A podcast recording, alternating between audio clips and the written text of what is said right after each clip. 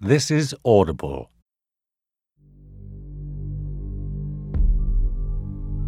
BBC Audio presents Doctor Who and the Image of the Fendahl by Terrance Dicks. Read by Louise Jameson.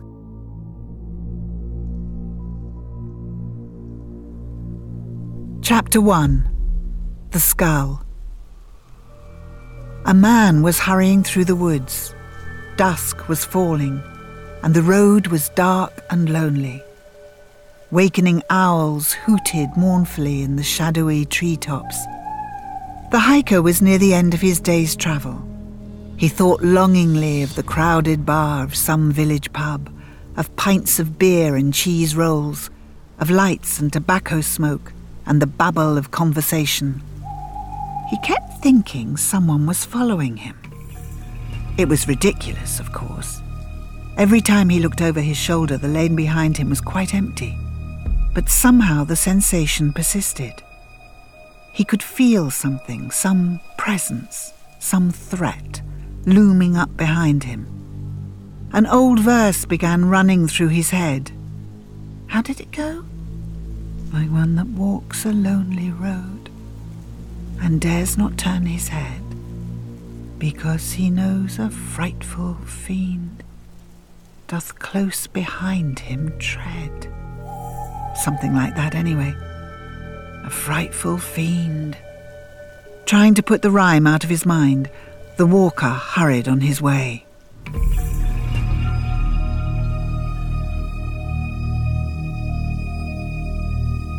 Professor Adam Colby glared at the skull.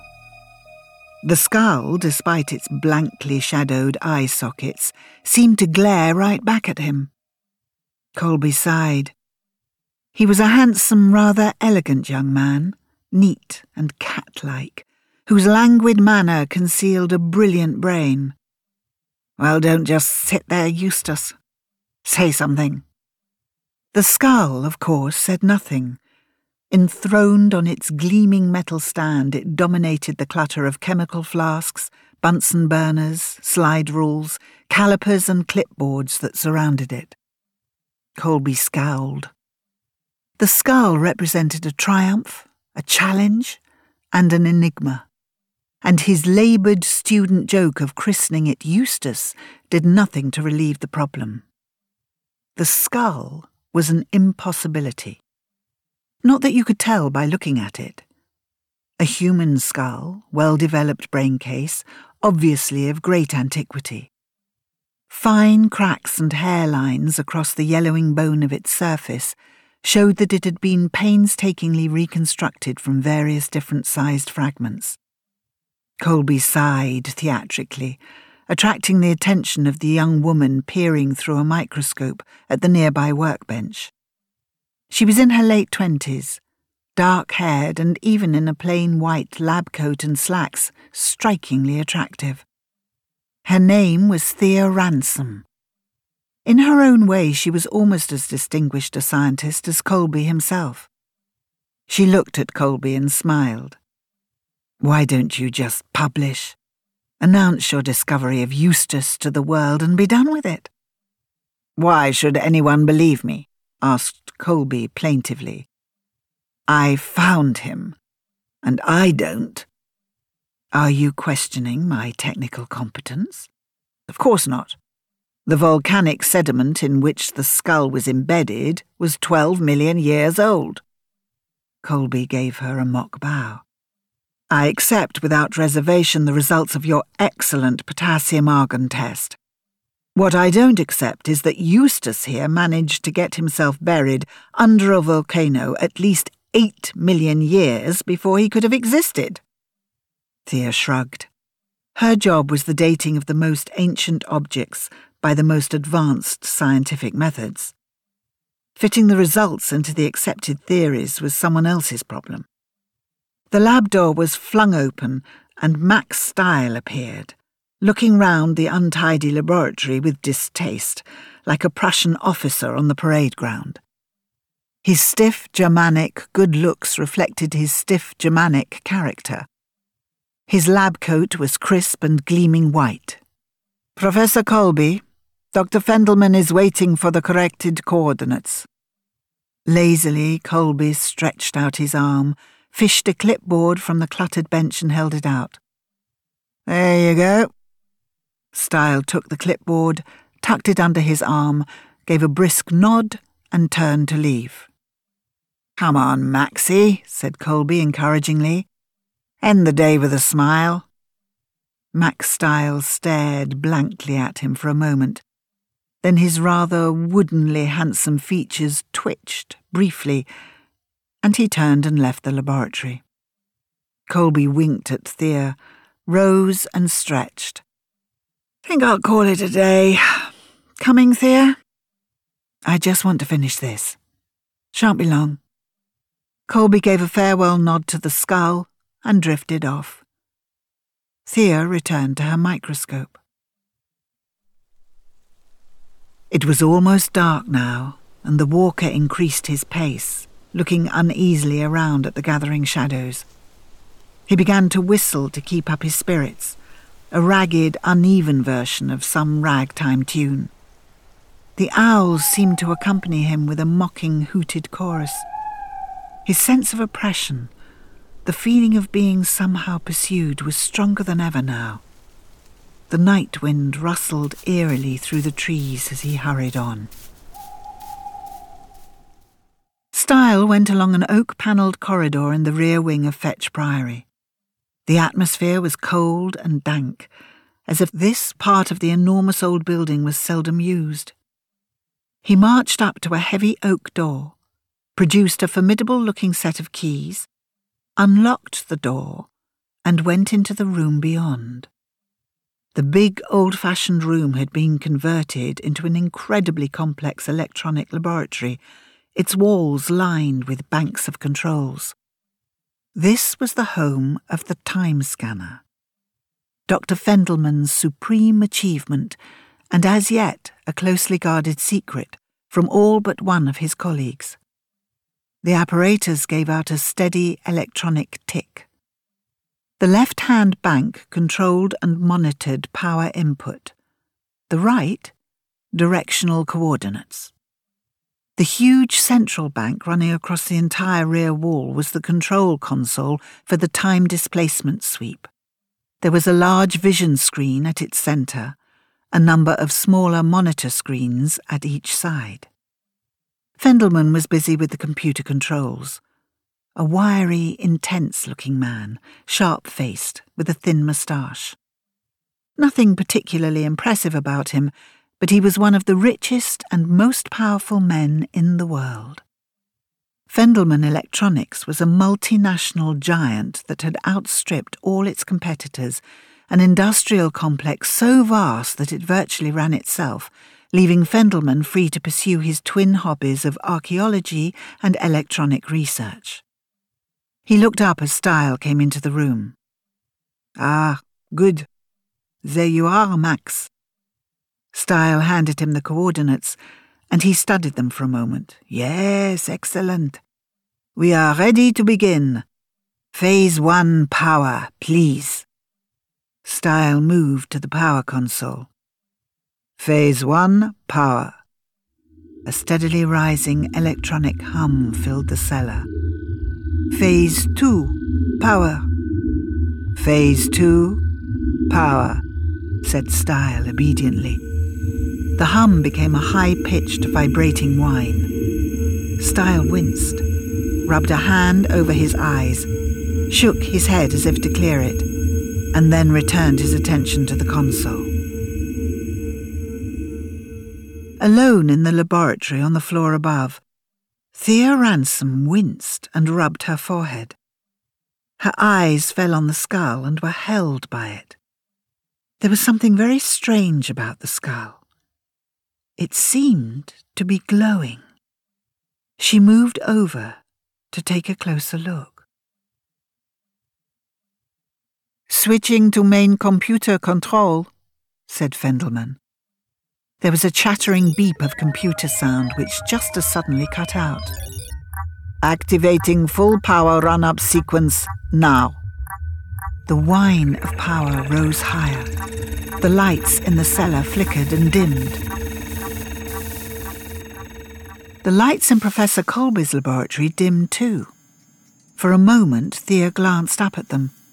Then she returned to her absorbed study of the skull. It was quite definitely glowing now. And as the glow became brighter, all expression and vitality faded from Thea's features.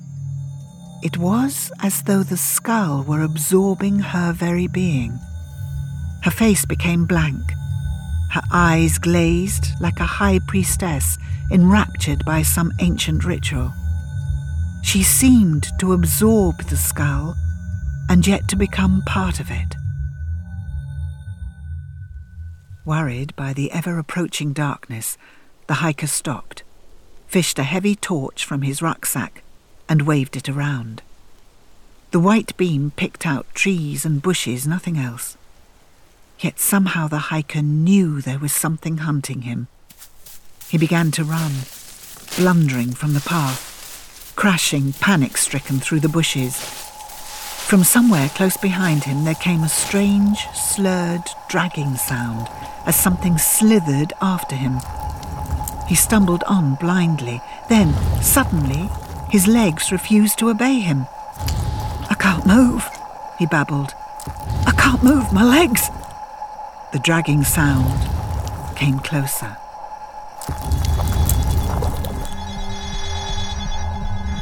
Thea Ransom could see nothing, feel nothing but the skull, as its glow rose to a fierce intensity. The power hum of Fendelman's equipment had penetrated the laboratory now, and in Thea's mind another sound mingled with it. A slurred, dragging sound. The hiker stared upwards in helpless fascination. There was a hissing, hungry sound as the thing swooped down. He fell back, dropping his torch, and gave one last, terrible death cry as the life force was sucked out of him. The hiker's dying scream echoed through Thea Ransom's mind. The glow of the skull faded, and she fainted, falling from the stool. In Fendelman's laboratory, the electronic screen rose a notch higher and then steadied. Running at full power, Dr. Fendelman. Excellent. We can begin the time scan. Fendelman's long white hands moved over the controls. Commencing scan. Program 1.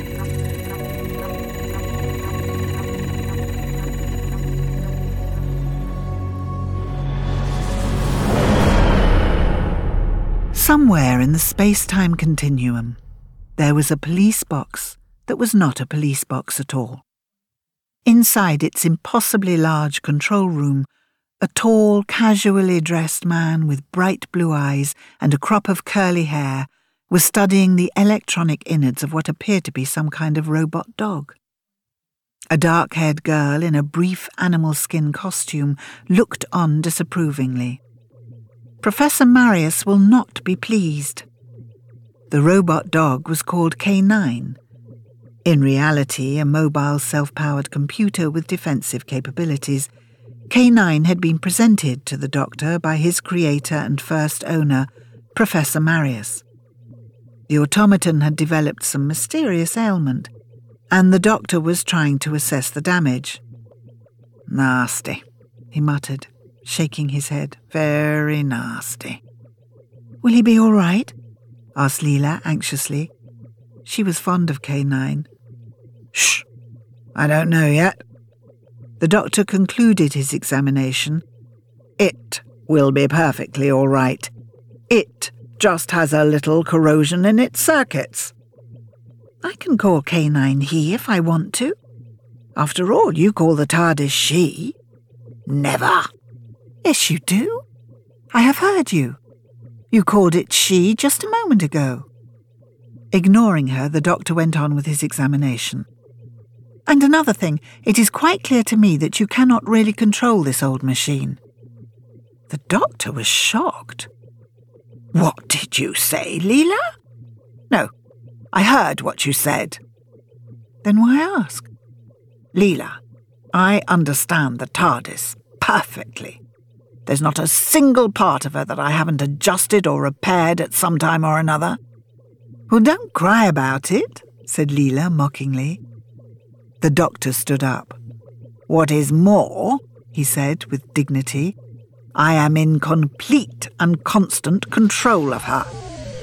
The soothing hum coming from the console changed to a high pitched note of distress, and the TARDIS gave a sudden lurch. Leela grabbed the edge of the console. What is happening? The doctor was studying dials on the console. We seem to be being dragged towards a relative continuum displacement zone. A what? A hole in time. What is going to happen to us? I wish I knew, yelled the doctor. I just wish I knew. We're completely out of control.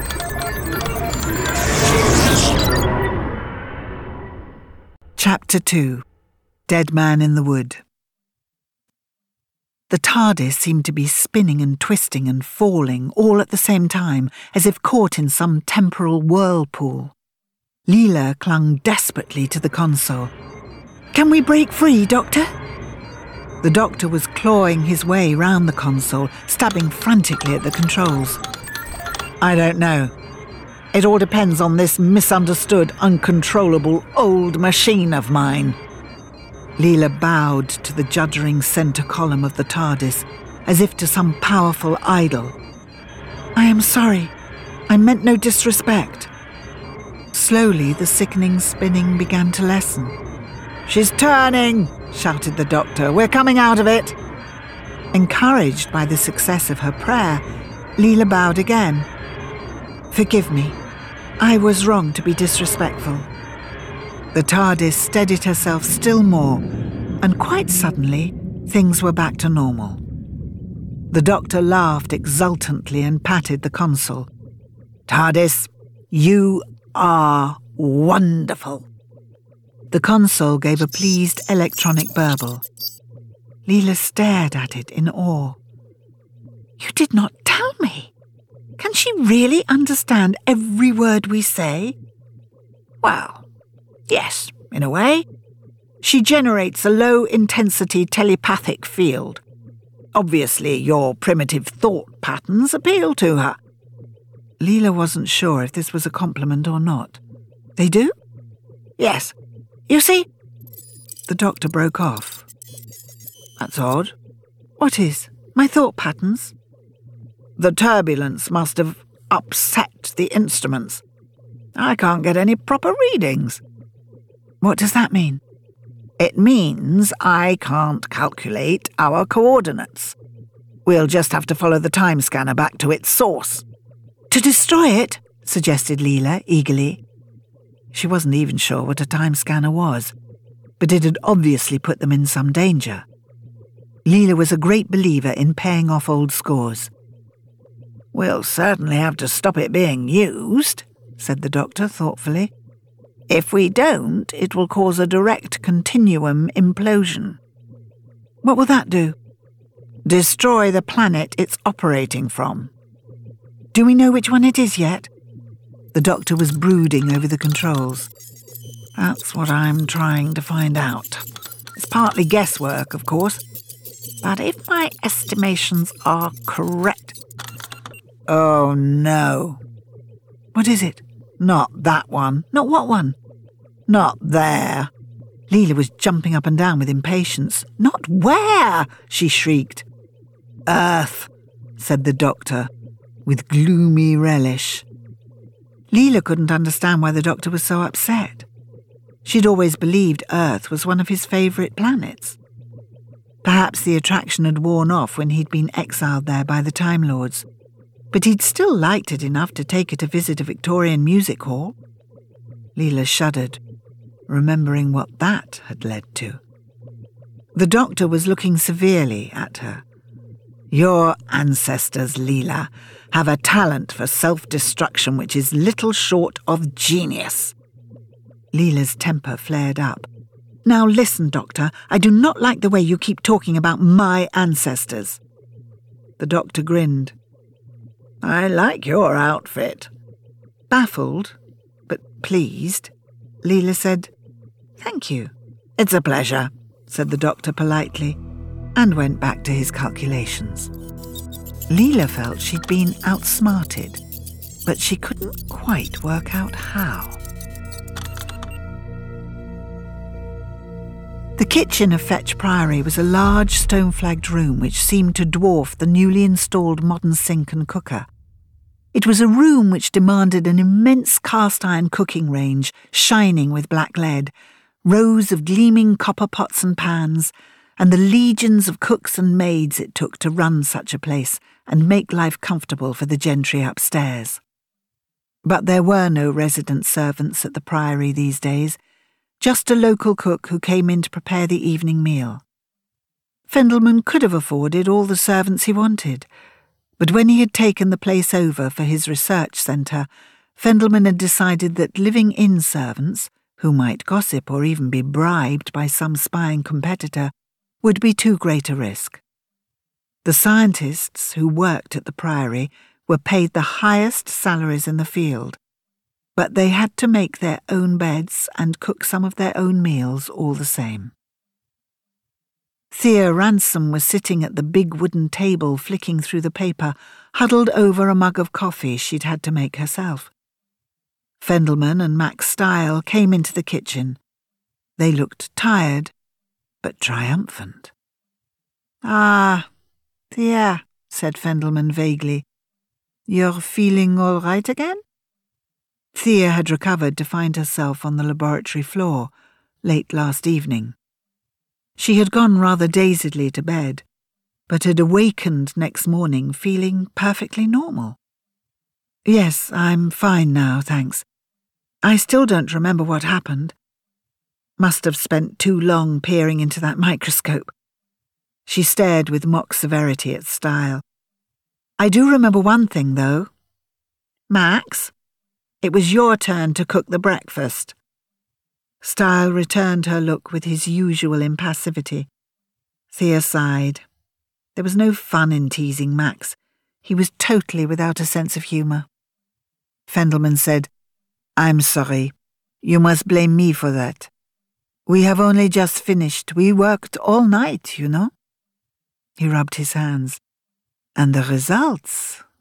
I think the results will amaze even our skeptical friend Colby. He looked round the kitchen. Where is he, by the way? Thea looked up from her paper. Out exercising Leaky. Leaky was Adam Colby's dog, a scruffy old Labrador. His name was partly a tribute to the famous anthropologist, partly a reference to an unfortunate habit of occasionally forgetting his house training. At this precise moment, Colby was not so much exercising Leaky as looking for him.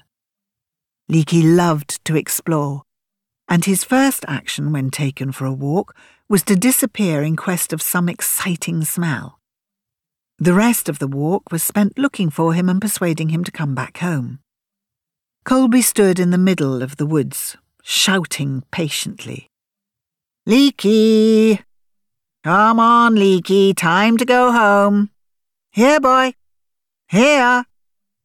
He heard a whine coming from a clump of bushes. Come on, Leaky. What have you got, boy? Found another bone? When he pushed his way through the bushes, Colby saw that Leaky had not found a bone, but a body. A huddled shape lay face down on the ground. Leaky was nosing around it, whining uneasily. Colby knelt to examine the body, feeling for a pulse in the neck. There was nothing. The man was clearly quite dead, and had been for some time. Curiously, there was no sign of rigor mortis, the stiffening that comes after death. Instead, the body felt oddly soft and shapeless beneath his hands. Colby noticed something else a strange mark on the back of the man's neck. He turned the body over and recoiled. The dead man's face was horribly twisted, eyes bulging in pure terror. Colby wondered what horror had put such a terrible look on the dead man's face. Fendelman and Style had finished breakfast by now and were sitting over coffee in the kitchen. Fendelman took a sip of coffee. Do not misunderstand me, Thea. I have the greatest respect for Adam Colby. His methodology cannot be faulted. The entire excavation was brilliant, and the reconstruction of the skull was first class work. I doubt if anyone else could have done it. Thea poured herself another cup of coffee. The evolutionary implications seemed to worry him rather. He says he just can't accept them. Fendelman's eyes twinkled, as if at some private joke. And you, Thea? Can you accept them? Chronology is my field, Dr. Fendelman. I'm just a technician, not a paleontologist. Colby burst into the kitchen, Leakey at his heels. There's a corpse at the edge of the wood. There was a brief, stunned silence. Fendelman rose slowly to his feet. What kind of a corpse? A dead one, of course, said Colby impatiently. What other kind is there? Is it male? Female?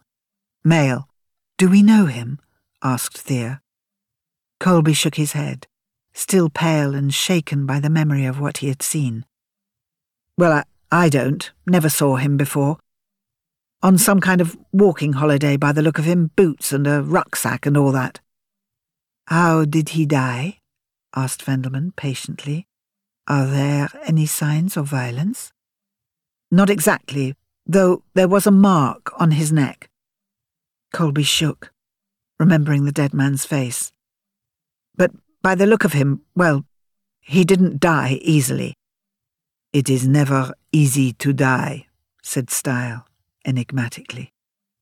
Well, thank you for that pearl of wisdom, Max, said Colby satirically. I'm off to call the police. Fendelman's voice stopped him at the door. Just a moment, Adam. We must consider this very carefully. What's to consider? There's a body out there. We can't just leave it. Or are you breeding vultures in that secret laboratory of yours? This was an old grievance. Everyone knew Fendelman had some kind of electronics laboratory hidden away in the rear wing. So far, he had refused to let anyone but Style inside, or even to discuss the kind of work he was doing there though he wasn't above dropping a variety of tantalizing hints. Fendelman took the taunt with dignified calm.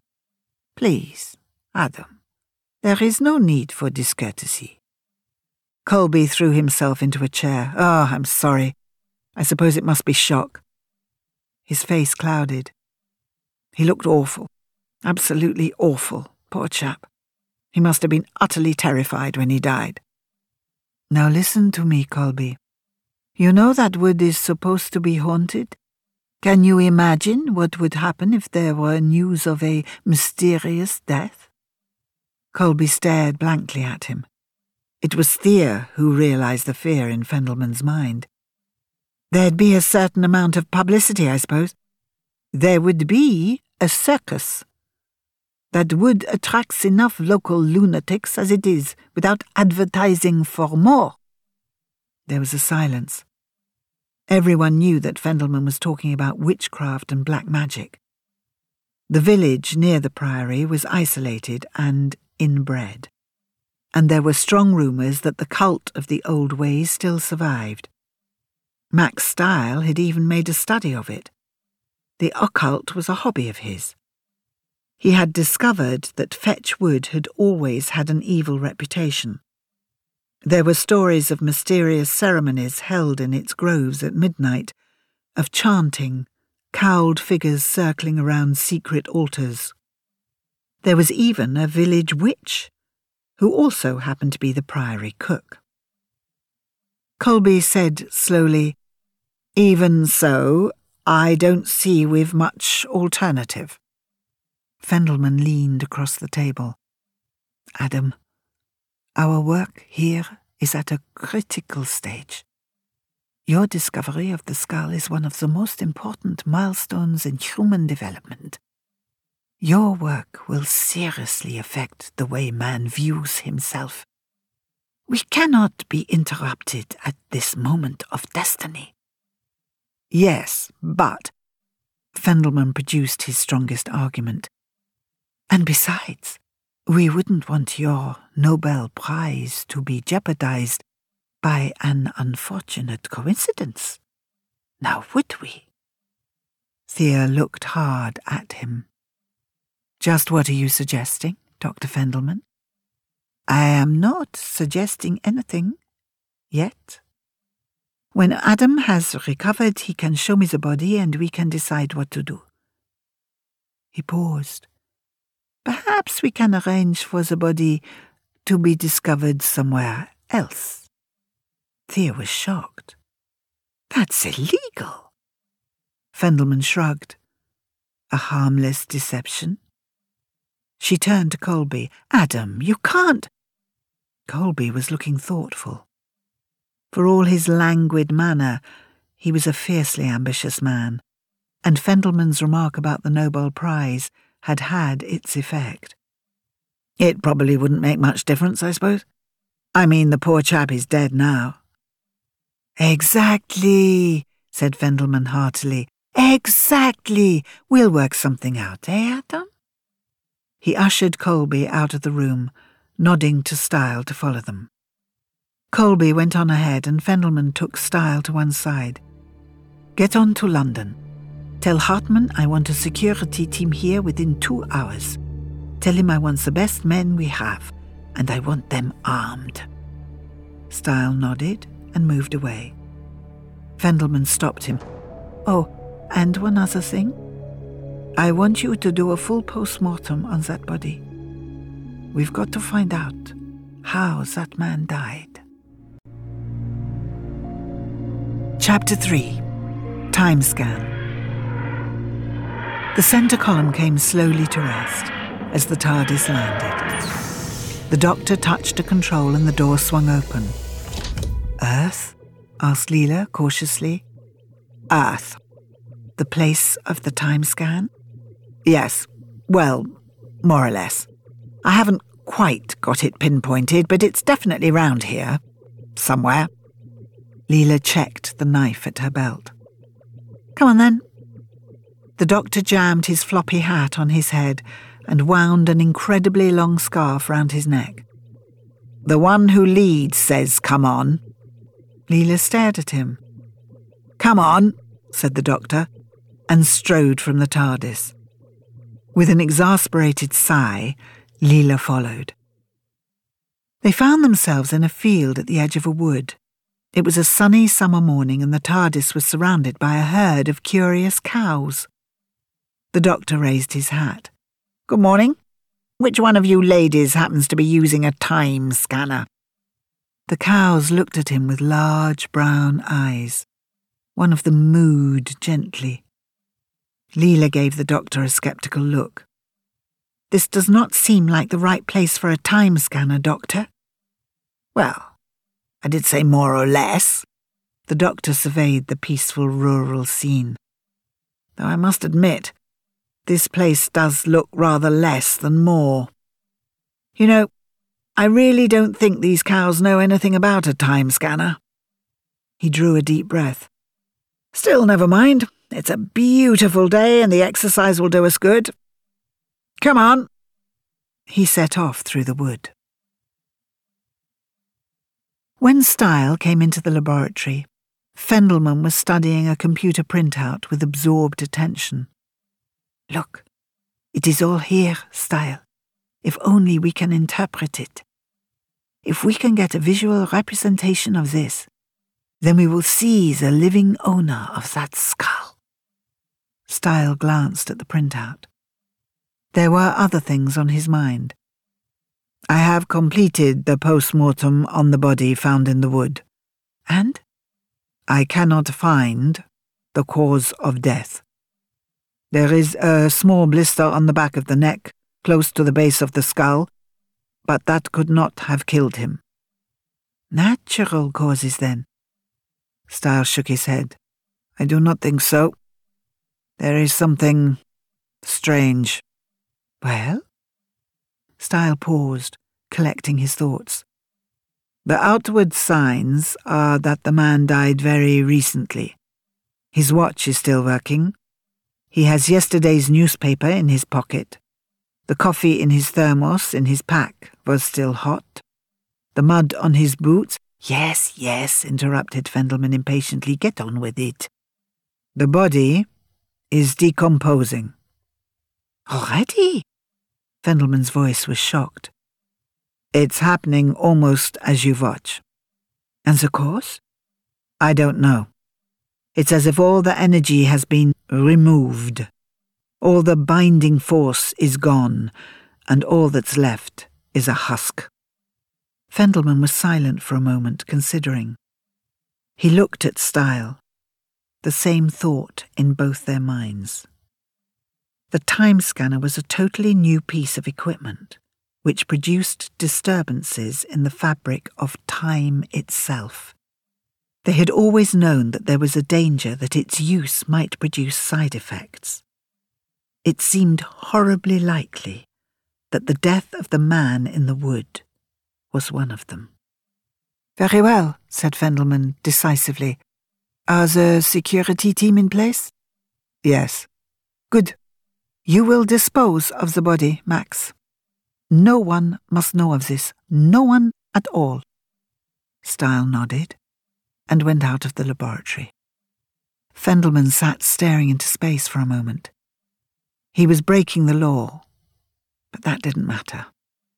He was rich enough to get away with it. The work was too important to be endangered. Even the sacrifice of an innocent life was not too high a price. Satisfied he had come to the right decision, Fendelman returned to work. The doctor lay stretched out on a grassy bank by the side of a country lane, his hat over his eyes. He was dozing peacefully. The walk through the wood had produced no sign of a time scanner or even any building that might contain one. Eventually, they'd come to this lane cutting through the forest, and the doctor had decided it was time for a little rest. Leela, too restless to settle, had been keen to go off and do a little scouting around, and the doctor had decided to let her go, warning her to stay out of sight. After all, he thought, she couldn't get into much trouble in the peaceful English countryside. There was a soft call. Doctor? Doctor! The doctor opened his eyes and realized that he should have known better. Leela could find trouble anywhere. Leela was standing over him. Beside her was a middle aged man in farm worker's clothing, holding an old bike. He was standing very still, probably because Leela had her knife at his throat. I have captured one of their warriors, said Leela proudly. He came silently on this machine and he is armed. The doctor saw the old fashioned billhook strapped to the bicycle frame. He sat up and gave the terrified labourer a friendly smile. You must have been sent by Providence. Slowly the man shook his head. No, I was sent by the council to trim the hedges and cut the verges. He spoke with a thick country accent. Your council should choose its warriors more carefully, said Leela scornfully. Any child of the Sevateem could have taken you. The farm labourer was balding and burly with a look of sly peasant cunning. Escape from somewhere, has she? If you're a doctor, you didn't ought to let her wander round loose with that knife. She could do someone a damage. The doctor said, you can put the knife away, Leela. I think the natives are friendly. He was not hunting us then? No. The doctor fished a crumpled paper bag out of his pocket and turned to the labourer. Have a jelly baby. The man took the jelly baby, nodding thoughtfully. You've both escaped from somewhere, haven't you? Frequently, said the doctor cheerfully. Now then, what's your name? Moss. Ted Moss. And where are you from? From Fetchborough village. About a mile away? Fetchborough, repeated the doctor thoughtfully. Fetchborough. Suddenly he whispered, Tell me about the ghosts. Moss stiffened, and his hand went to something hidden beneath his shirt. Ghosts? Don't know what you mean. Nothing like that round here. He is lying, Doctor, said Leela confidently. She had no idea of the point of the doctor's questions, but the man's movement and breathing had betrayed him. Leela had an instinctive understanding of what the doctor called body language, the way a person's movements reveal his true thoughts. The doctor was thinking hard. If there was a time scanner in this area, it was presumably being maintained and operated by scientists. And in a rural community, scientists would stand out. Tell me about the strangers, then. There was an immediate response. Strangers. Reckon you mean Fendelman and that new lot moved into Fetch Priory. Yes, that's exactly who I mean. Where did he come from, do you know? Moss's fears were overcome by his love of a good slanderous gossip. He lowered his voice confidentially. Well, that Fendelman's a foreigner, isn't he? Moss produced this information as if it was sure proof of something sinister. Calls himself some kind of scientist. Businessman, too. They do say he's one of the richest men in the world. Though you wouldn't think so to look at him, scruffy devil. They say he made his money in electronics. Don't seem likely they'll do it. I mean, he ain't Japanese. Moss looked cautiously around and whispered, Some of his people dig up bodies. Grave robbers? asked Leela. Archaeologists, more likely, said the doctor. Where is this fetch priory, Mr. Moss? Far side of the village. And it's haunted, of course. Yes, but it's the wood more than the priory that's. Moss broke off and again his hand went to the good luck charm hidden under his shirt. The doctor lowered his voice to a sinister whisper. Don't worry, Mr. Moss. We won't tell a soul, living or dead. Come on, Leela. The doctor and Leela moved away, and Ted Moss stood clutching his bicycle, staring after them. Thoughtfully, he began munching his jelly baby. Harry Mitchell glared furiously at the old country woman confronting him in the priory kitchen. She was stout, shapeless, and red faced, with straggly grey hair and a wrinkled face like a winter preserved apple. She was clutching an old shopping basket and she was in a towering rage. Mitchell drew a deep breath and struggled to keep his own temper. Just relax and stay here, Granny. We'll get it sorted out. Don't he tell me what to do in my own kitchen? roared the old lady furiously. This isn't your kitchen, Grandma. And I bain't your grandma, shouted the old lady, her country accent becoming thicker with anger. So don't he grandma me. Colby and Thea came in at that moment and were astonished to see their cook engaged in a furious row with a uniformed security man with a rifle strung over his shoulder. What's going on? demanded Colby. The old lady swung round. This fella trying to stop me coming to the house. Colby looked at Mitchell. This is Mrs. Tyler, our cook. She lives in the gatehouse cottage. Who are you? Mitchell drew a deep breath. My name's Mitchell, and I'm the security team leader. The house and grounds are under restriction. My instructions are no one gets in or out without clearance. This loony old trout seems to think she's an exception. Loony old trout! shouted Granny Tyler. Swinging her shopping basket like a club, she aimed a wild blow at the security man. More amused than alarmed, Colby moved hastily between them. Gently, Mrs. T. Remember your varicose veins. Mitchell jumped back. I've had it with you, you old stoat. Any more trouble and I'll have you outside and set the dog on you. Colby and Thea both sprang to the old lady's defence, both speaking almost at once. Now, just a minute, snapped Colby, and You can't talk to her like that, began Thea. Suddenly calm again, Mrs. Tyler shook her head. Don't he mind him, my lovelies? Her voice had taken on a soft crooning quality, and her bright eyes were fixed on Mitchell's face. He'll be sorry sooner or later. Later or sooner, he'll regret. Mitchell stood completely still as if transfixed. He had shrugged off threats from some of the toughest villains in London, yet somehow the old woman's voice gave him a sudden pang of fear. Granny Tyler's voice returned to normal, and the look of eerie brightness faded from her. I'm a going now. You can tell Dr. Fendelman I'll come back when that one is gone and not before. I don't hold with the likes of him. She dumped the shopping basket on the table and moved towards the door, stopping for a moment to fix Mitchell with that unnerving stare. There ain't a dog born that'll go for me, boy. They got more sense than some people. And with that, she was gone. Mitchell gave a rather uneasy laugh.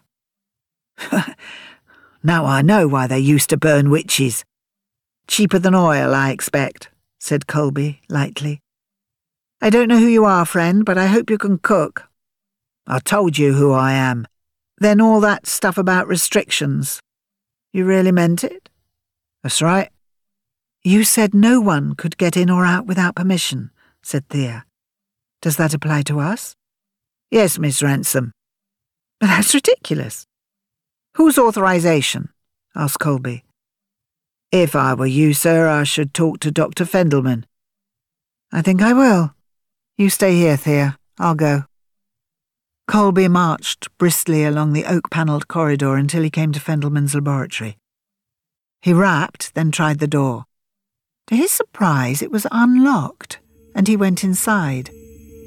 Now see here, Dr. Fendelman. Colby broke off in astonishment at the complex array of electronic equipment all around him. He stood looking around, listening to the remorseless electronic ticking of the time scanner.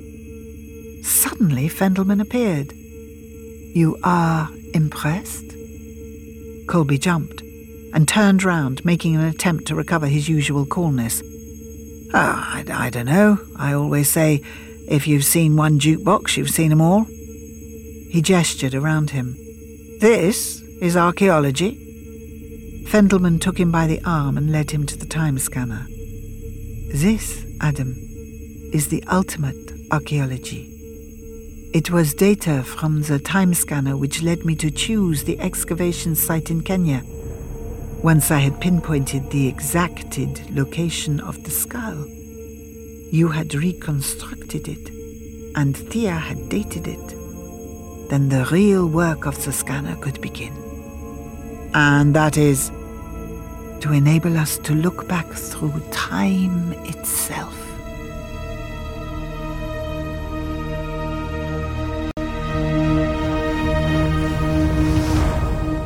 Chapter 4 Horror at the Priory. The doctor lay down in a clump of bushes at the edge of the woods surrounding Fetch Priory. Leela had gone ahead to scout out the approach to the main gate. She enjoyed that sort of thing so much he felt it was a pity to deprive her. There was the faintest of rustlings, and suddenly Leela was by his side again, her eyes shining with excitement. There is an armed guard at the main gates, Doctor, but do not worry, I will go and kill him for you. She drew her knife and began to slither away. The doctor grabbed her arm. Oh, no, you won't. Here, let me see. The doctor wriggled after Leela. Soon he was close enough to see the massive iron gates of the priory. As Leela had said, an armed security guard was on patrol, with a savage looking dog on a leash. Shall I kill him? hissed Leela. No. Why not? Well, it would upset the dog, wouldn't it? Really, Leela, you must stop going around attacking people. You'll get us in trouble. Do not fear, Doctor. I will protect you. You'll protect me? Ha! We'll forget the front gate, Leela, and circle round the back. The doctor moved away. After a last regretful look at the unsuspecting guard, Leela followed. Adam Colby was striding agitatedly up and down his laboratory. I tell you, Thea, Fendelman's as crazy as a bedbug. He actually believes he can see into the past with that electronic fruit machine. Thea sat perched on a lab stool, looking as beautiful and as composed as ever. Did he demonstrate it? Well, of course he didn't demonstrate it. How could he? I mean, it's just a load of electronic garbage. He thinks because he can pervert the law of the land, he can do the same for the laws of science. It's late for you to start being self righteous about the law of the land, isn't it? Colby nodded miserably. After his initial protest, he had allowed himself to be persuaded to go along with Fendelman's decision to dispose of the body in the woods and say nothing to anyone. Yes, I suppose it is. Did Fendelman give any reason for not demonstrating this time scanner? Apparently, it only works after dark. Minimizing solar disruption. Colby stared at her. You're not taking all this nonsense seriously. Fendelman's no fool when it comes to electronics. He's one of the authentic geniuses working in the field. Or he was until he developed this interest in archaeology. Until he flipped his lid, you mean? Colby opened the door. Come on, Thea. Let's go and cook ourselves some supper. The doctor dropped down from the top of the wall, and a moment later Leela landed cat like beside him. It had been an easy climb. The wall was old and crumbling, and there were plenty of footholds. He peered through the gathering dusk, getting his bearings. The priory wall enclosed the edge of the woods, and although the trees and bushes were thinning here, there was still plenty of cover.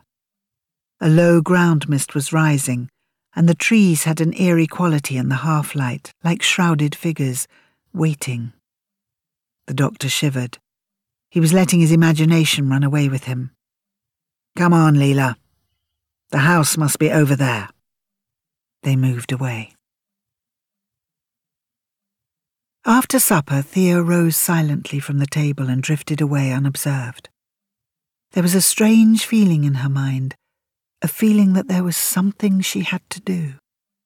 She walked quietly along the gloomy oak panelled corridors of the Priory until she came to Fendelman's laboratory, opened the door, and went inside. Inside the laboratory, she stood still for a moment, listening to the faint whir of the equipment and the steady electronic ticking of the time scanner. She had never been in this laboratory before, but moving as if in a trance, she went across to the time scanner and switched it on. There was a rising hum of power. In Colby's darkened laboratory, the skull stood on its metal column, staring into the darkness with empty eye sockets. At the precise moment that the time scanner was switched on, the skull began to glow, faintly at first, and then more brightly.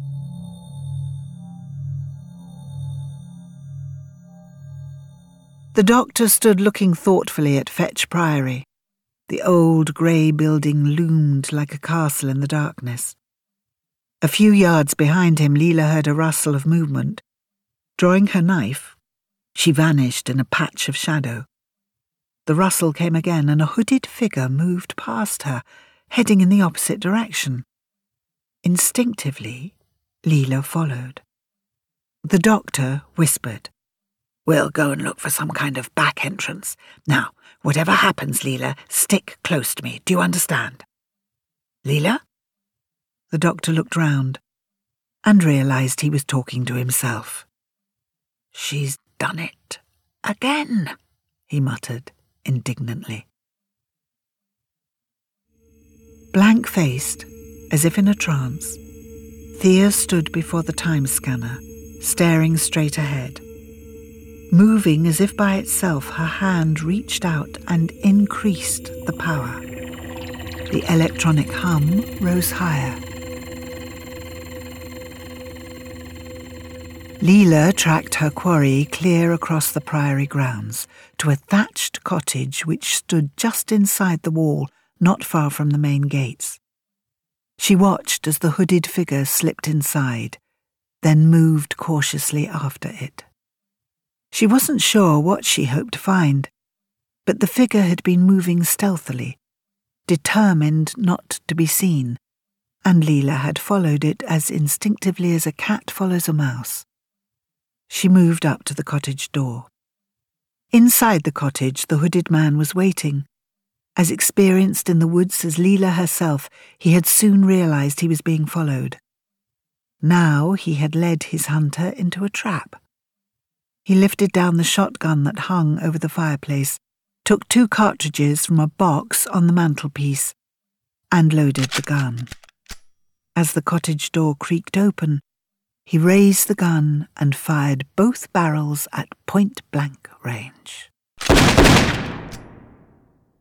The doctor decided to head for the priory, hoping that he and Leela would eventually converge. As he got nearer to the building, he became aware of a strange sensation, a mounting sense of unease. There was a sound, very faint, on the edge of his consciousness. Something not quite real, but it was there, a slurred, dragging sound. The feeling of strangeness, the vague, unformed panic grew with alarming speed. Suddenly, the doctor realized that he could not, quite literally, could not move. His legs refused to obey the command of his brain. He heard the sound of the distant shot and instinctively tried to move towards it, but he was paralyzed. Eyes fixed and staring, the doctor stood motionless in the misty wood. The dragging sound was still there, and there was something else a hissing, gobbling, hungry sound. It was coming closer.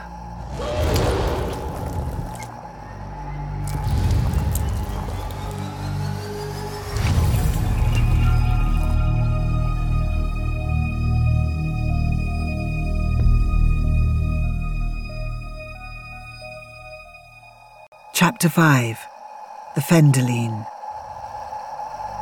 The doctor drew a very deep breath and held it for a moment. He let it out, relaxing his body, emptying his mind of fear and panic. He began to sway gently to and fro. Fiercely, he whispered, Legs, come on, legs. He took a few jerky, stumbling steps but they were taking him towards the unknown horror in the bushes. No, no, not that way. This way. The doctor swung stiffly round and began an awkward, stumbling run. That's it, legs. Run. Left, right, left, right. Moving like a wooden jointed marionette, the doctor stumbled towards safety.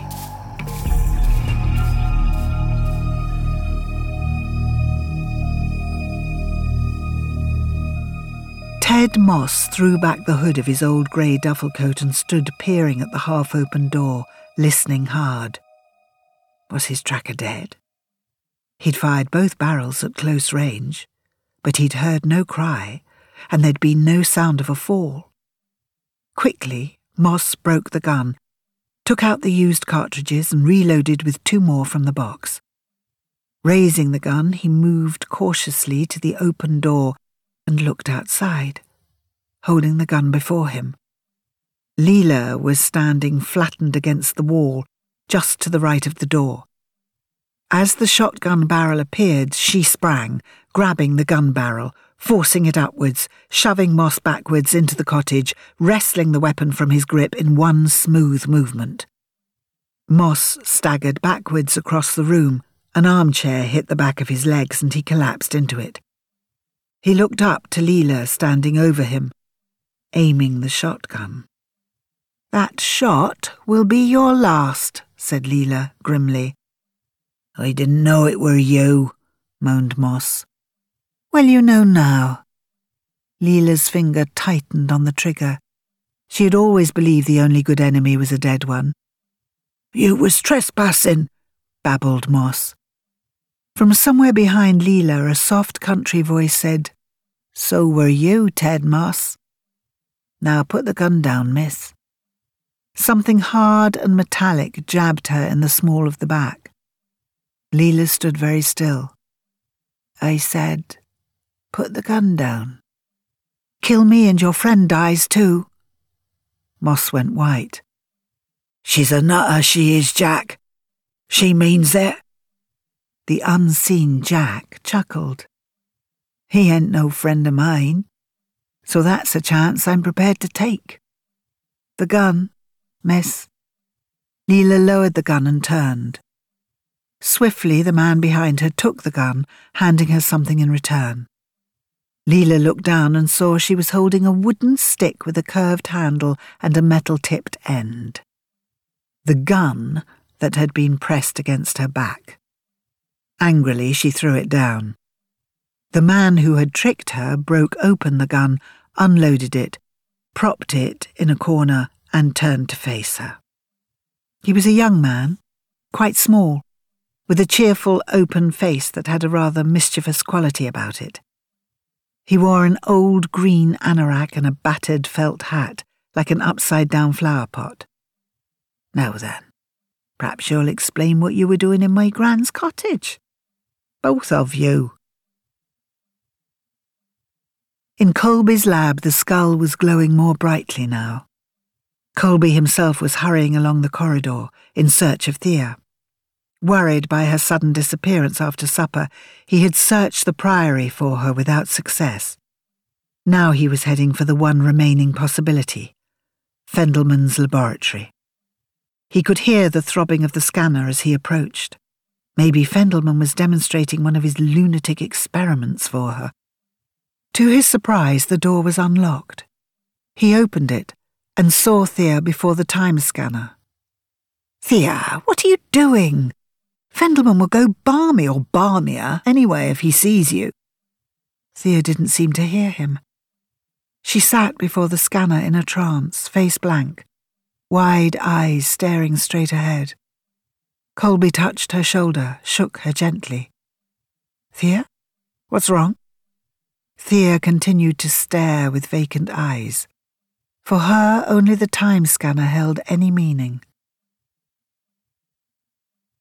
In the kitchen, Mitchell put down his paper, swigged the last of his coffee, and decided reluctantly that it was time to go out and check the night patrols. Half of them would be having a quiet kip under some tree if he didn't keep an eye on them. His attention was caught by a strange sound from outside, a kind of dragging, shuffling. And there was something else mixed up in it, a sort of hissing, sucking sound with a chillingly hungry quality. Mitchell stood up and found he couldn't move. His legs simply refused to obey. The door burst open, and his face distorted in fear at the horror in front of him. Mitchell screamed and died. Colby was frantically switching off the scanner. As the electronic whining died away, he heard a long, echoing scream from the direction of the kitchen. Thea, wake up, he shouted. We've got to get out of here. Thea opened her eyes. Adam? What is it? She looked round. What am I doing in here? Didn't you hear that scream? It came from the kitchen. What? What scream? What are you talking about? Never mind. He grabbed her arm and dragged her from the laboratory. In the kitchen, they found the door to the yard standing wide open, and the dead body of Mitchell, crumpled, face down beside the table. Colby went over to look at it and then recoiled. It's that chap, Mitchell. Look at his face. Thea looked down at the dead man's face. It was frozen in an expression of unbelieving horror. She knelt beside the body. There seems to be some kind of blister on his neck. Could be a birthmark, I suppose, she said casually. The tall figure of the doctor appeared in the doorway, unseen for the moment by the others. How can you be so dispassionate? burst out Colby. The man's dead, Thea. Thea stood up, stared curiously at him, and crumpled to the floor. Colby went to lift her up, but the doctor snapped, No, don't touch her. Colby swung round, astonished. The doctor looked somberly down at Mitchell's body. How many deaths have there been? Two. Now, look.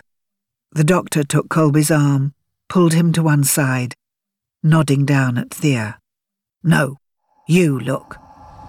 There was a halo of light surrounding Thea's body, and in the air just above it a shape was appearing. It was broad and flat, rather like a giant tapeworm. The fore portion reared up like a cobra about to strike. The creature faded and vanished. Colby was shaken. What was it? Well, I'm not sure, but it looked like an embryo Fendahleen to me. Embryo what? Fendahleen. A creature from the legends of my own world. Supposed to have perished when the fifth planet broke up. Do you know what you're talking about? You saw it? If it survived 12 million years, the energy reserves must be enormous. Colby looked sharply at him, thinking of Thea's mysteriously impossible dating of the skull in his laboratory. Why did you say 12 million? What? Well, around 12 million. That's when the fifth planet broke up. What does all this mean? The doctor plunged his hands deep into his pockets and stared down at Mitchell's body. There are 4,000 million people on your planet, and, if I'm right, within a year, there'll only be one left alive. Just one. Colby stared at him, sceptical but strangely impressed by the doctor's quietly matter of fact tones. What are you? Some kind of Armageddon peddler?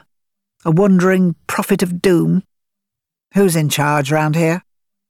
I am, said another voice. Colby turned and saw Fendelman. He was covering the doctor with a huge, old fashioned revolver. Stael and two uniformed security men were crowding the doorway behind him. The doctor whirled round. Ah, Dr. Fendelman, I presume. He paused for a second. Is that really your name? Fendelman? Before Fendelman could answer, the doctor was rattling on, now listen, I want you to do two things. Dismantle your time scanner and run some tests on Miss Thea here. Start with an x-ray of her skull. Thea was recovering by now, and Stael assisted her to her feet. Her eyes widened at the doctor's remark, and she looked curiously at him. Fendelman raised the revolver. I will give the orders here. He motioned to the security men Lock him up in the storeroom. The security men came forward and took the doctor by the arms. Is this the way you treat all your house guests? he asked indignantly. Only the uninvited ones, whom I suspect of murder. Take him away. As the doctor was bustled out, Stael rose from his examination of Mitchell's body. It is just as before, the same mark on the neck. This is a terrible thing, muttered Fendelman. Terrible. Colby took Thea's arm and led her to the door. This time I will call the police, he announced defiantly. Come on, Thea. Fendelman called after him. As you wish, Adam. But how will you explain why you did not call them the time before?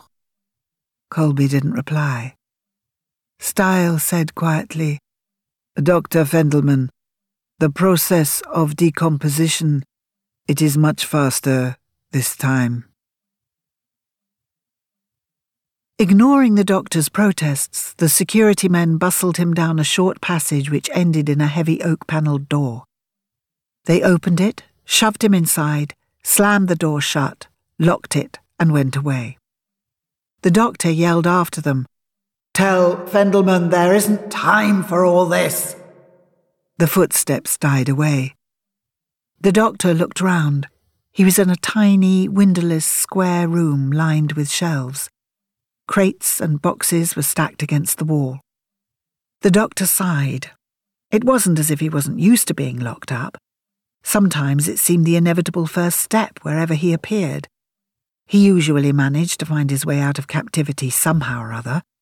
But the most terrible fears had been raised in the doctor's mind, and if they were correct, every minute, every second counted desperately. He felt like yelling, kicking at the door.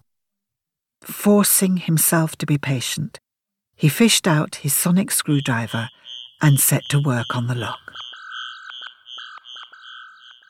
Jack Tyler sat sprawled out in an armchair, listening in pop eyed astonishment as Leela stumbled to the end of her story.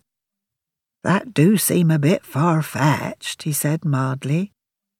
There ain't a word of truth in it, that's why, grumbled Ted Moss. He was hovering behind Leela, keeping guard on her. Jack gave him a scornful look. How would you know, Ted Moss? You wouldn't know the truth if you tripped over it. Leela said calmly, Why should I lie to you? Fear? suggested Jack. Does it seem to you that I am afraid? You ought to be, growled Moss. Leela ignored him. Well? Moss gave her a shove. I said you ought to be. Leela swung round and jabbed him casually in the solar plexus with her elbow. He fell gasping into a chair. I must go now, she said calmly. Here, just a minute, called Jack. Leela swung to face him, poised for attack. Jack grinned disarmingly at her. Please? Leela hesitated. Jack Tyler went over to the chair, heaved Moss out of it by the scruff of his neck, and gave him a shove towards the door. You, on your way. I want to see Mother Tyler. Well, Mrs. Tyler don't want to see you. Where is she? I dunno, out somewhere. Well, she's got summat for me. I paid good money for it. Then you'll get your money back. Now get out. Jack advanced menacingly. I said, out. Moss stopped in the doorway and glared at Leela. I'll see you again. And when I do, I'll settle with you. Get some practice first. Jack grinned and shut the door behind Moss. Nasty bit of work, Ted Moss. Him and some others from the village, well, I'm not sure exactly, but they do say they formed a coven. You know, black magic and that. The thing is, I'm afraid my old gran's mixed up in it. I mean, she's a good old girl, really, but she were brought up in the old ways, see? For once, Leela did see. Magic was still a familiar part of her mental world, despite all the doctor's efforts. You mean the ancient magic of your tribe? That's right the old superstitions and that. You heard him call her Mother Taylor. Well, that ain't because he likes her. That's from the old religion.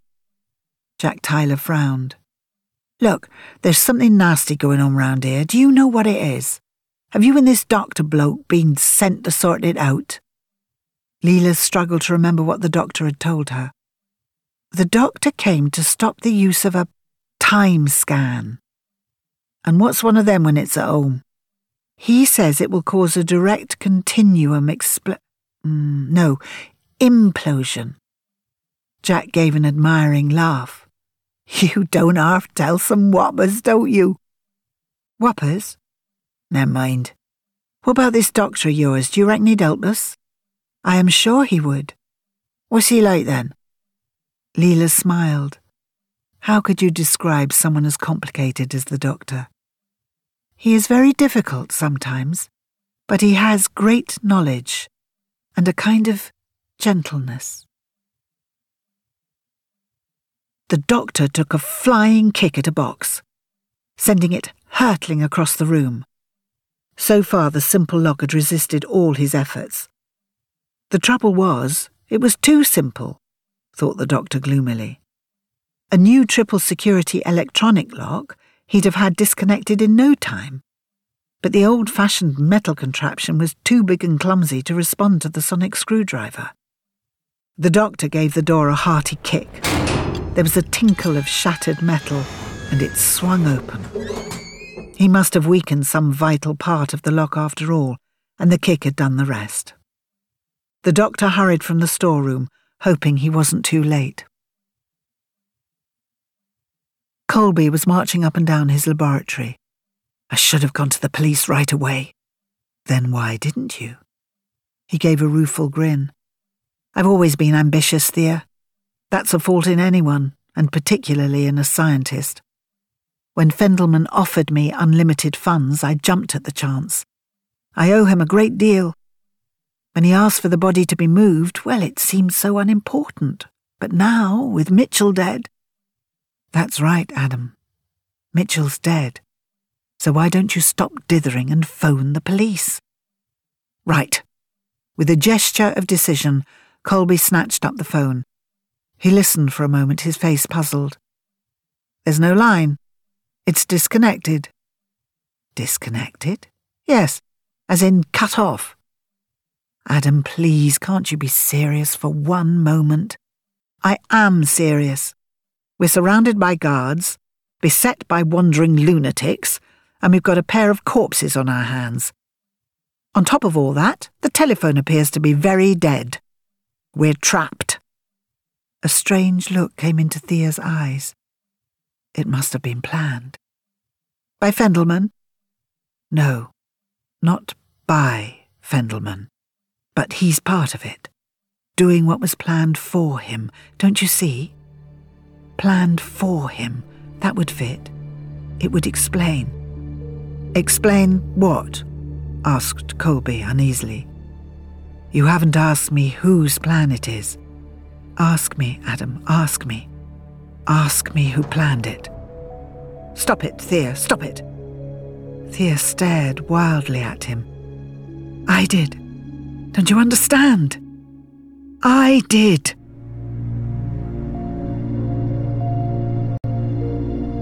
Chapter 6 The Coven A little later, Thea Ransome sat pale and silent at the kitchen table, while Adam Colby raged about the room shouting at Fendelman. Stael stood silent in the background, listening. Colby had decided to say nothing about Thea's outburst, putting it down to hysteria caused by the strain of the evening's strange events. But his feelings of unease remained, and they made the reproaches he heaped on Fendelman all the more violent. You must think my head zips up at the back, he bellowed. Fendelman remained infuriatingly calm. Be reasonable, Adam. Why should I disconnect the telephones? For the same reason you've got the place surrounded by armed thugs. And what reason is that? Because you're mad, Fendelman. Colby stopped short, as if realizing that the charge made in the heat of his anger might actually be true. You're mad, Fendelman was toying idly with the big revolver, which still lay on the table before him. Smiling oddly, he picked it up. In that case, you are hardly behaving in a manner conducive to your own safety. I should be humoured, surely. Sit down, Adam. Colby sat. Fendelman smiled and pushed the revolver aside. I believe that the skull you have reconstructed is of extraterrestrial origin. Colby laughed. An alien space traveller? Yes, of course. Hence the guards. You're afraid the next of kin will come to claim the remains, expecting an attack by little green men from Venus, are we? Fendelman, too, became angry. Don't talk like a fool, Colby. You are not a fool. No, I'm not. That skull is human, a skull like yours or mine, Homo sapiens, modern man. Exactly. And it is also 12 million years old. Millions of years older than the earliest of man's known ancestors. Suppose it is the skull of one of the unknown ancestors of man. Despite himself, Colby was caught up in the astonishing concept. If that's true, then we're all aliens. Jack Tyler and Leela discussed the strange events around Fetch Priory for some time, without getting any further. Since Leela hadn't really understood the doctor's explanations, Jack found it hard to understand hers. At last he said, Well, let's go then. Find this doctor of yours. Perhaps he can sort it all out, make some sense of it all. If he's half as clever as you say he is. Suddenly Jack tensed. He looked warningly at Leela, but she too had heard movement outside the door. Jack moved towards it, still talking in the same loud, cheerful voice. Yeah, if he's as clever as you say he is, he ought to be able to sort it out. He flung open the door in mid sentence. The considerable bulk of Granny Tyler tumbled into his arms. Her eyes were wide and staring, her face twisted with fear, her mouth open in a soundless scream. The doctor was moving cautiously along the corridor when he heard voices coming from a half open door. Incurably curious as always, he crept close enough to listen. Tall and imposing in his crisp white lab coat, Stael looked down at the cringing figure of Ted Moss. You should not have come here. There are security guards everywhere. Boy, I had to warn you. Besides, those guards you're all town lads. Not hard getting past them in the woods at night. It was a stupid risk. Fendelman is suspicious and uneasy. Why do you think he sent for the security team? I had to warn you about the doctor, said Moss stubbornly. In the corridor, the doctor raised his eyebrows, surprised to find himself figuring in the conversation. He edged nearer to the door. There's a bloke calls himself the doctor, Moss was saying. Tall fellow with curly hair, got a girl working with him. I told them about this place. I didn't realise at the time, see, I tried to stop the girl after. They know all about us. They're investigators. Come to investigate us, very likely. Stael listened to this confused babble with cold disdain. Whoever and whatever they are, I shall deal with them. Now go, quickly. As the two men moved towards the door, the doctor slipped away. Stael paused in the doorway. Are all our friends prepared? They're just waiting for the word. Make sure that all are ready. When the time comes, we must be twelve. Moss's voice became a kind of chant. You do lead the coven now, but we know the old ways. Thirteen be the number.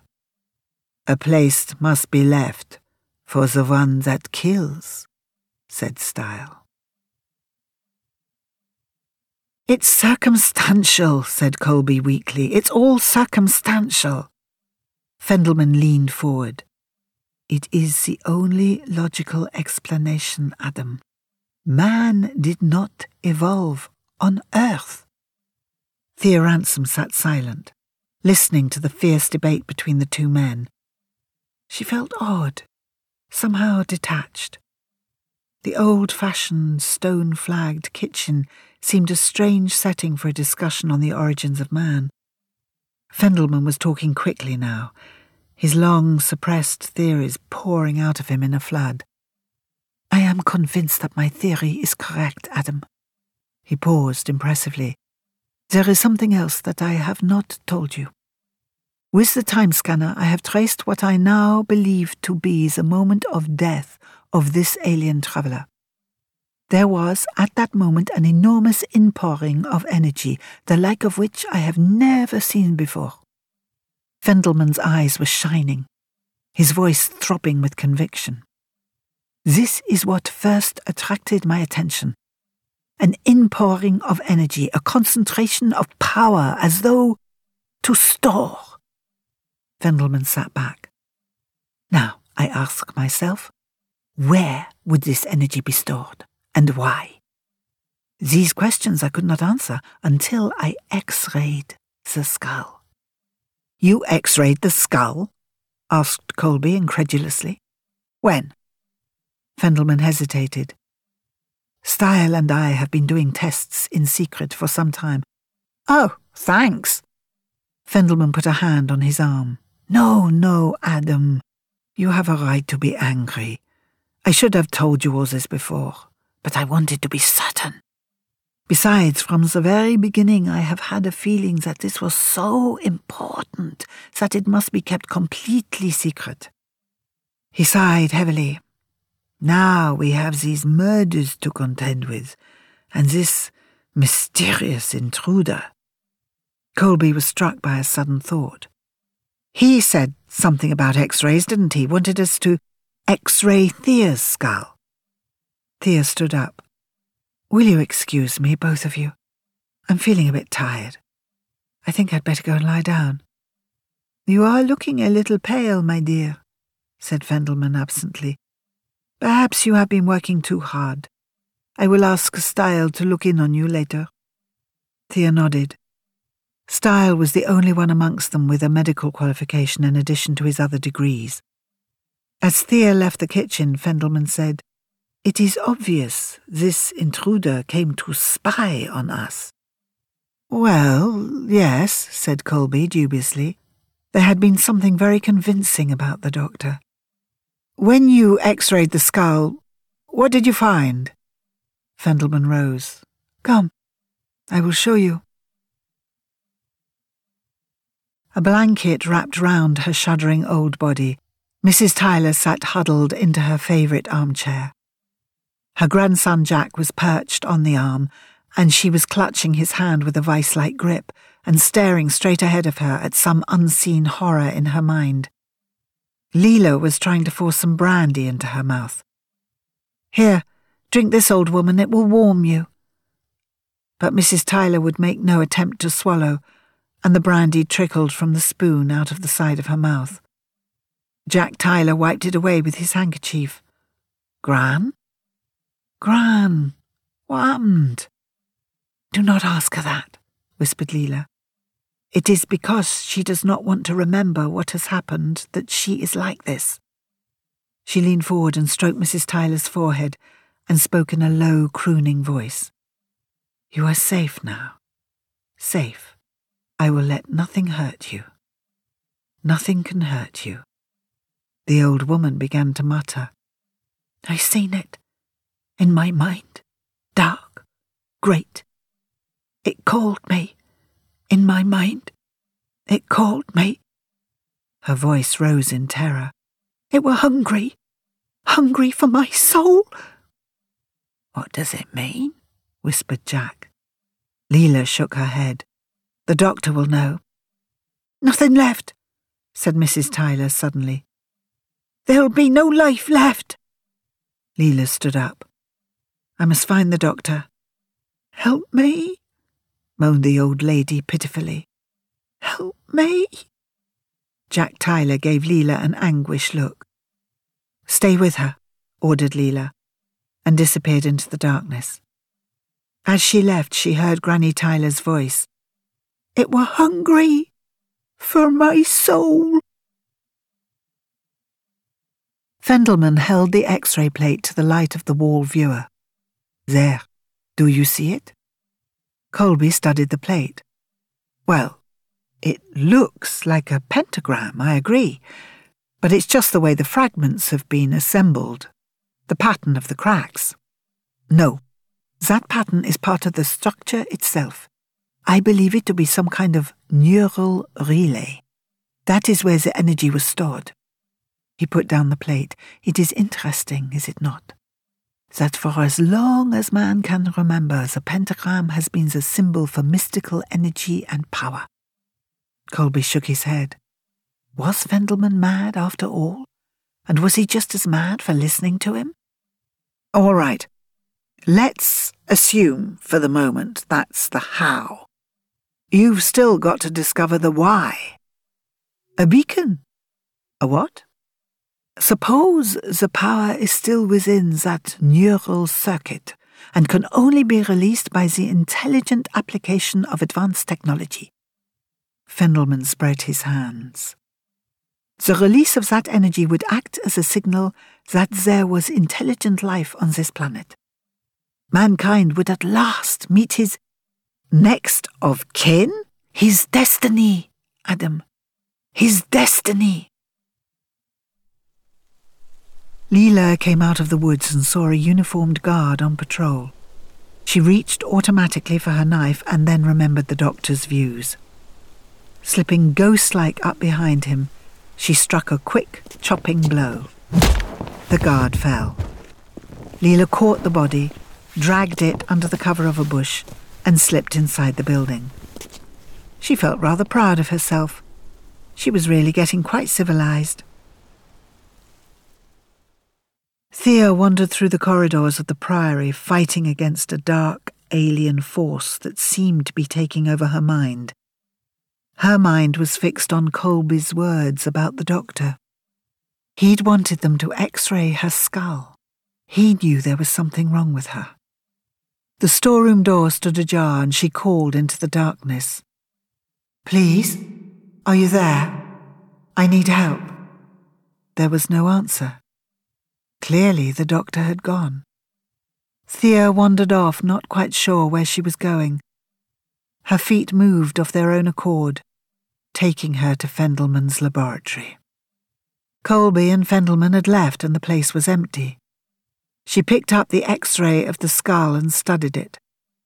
The picture of the skull seemed to become the skull itself, burning, glowing, merging with her own, taking over her mind. Thea! She jumped and turned round.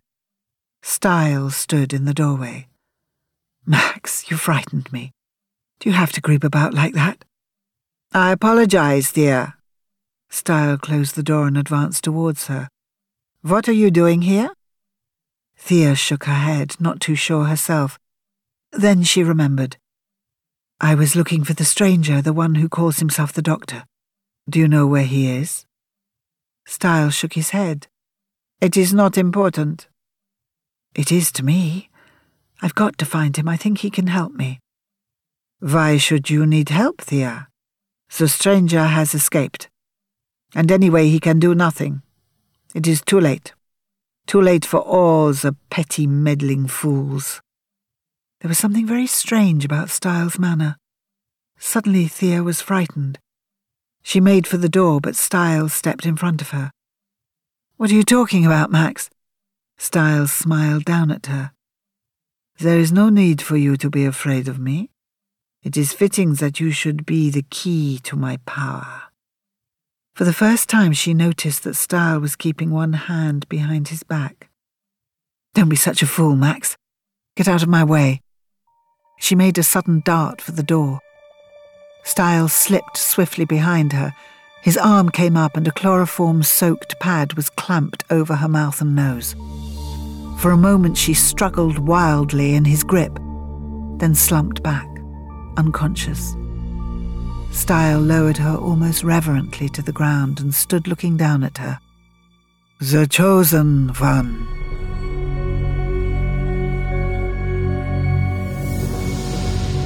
The doctor was still lurking about the rambling corridors of Fetch Priory, feeling as if he were engaged in some lunatic game of hide and seek.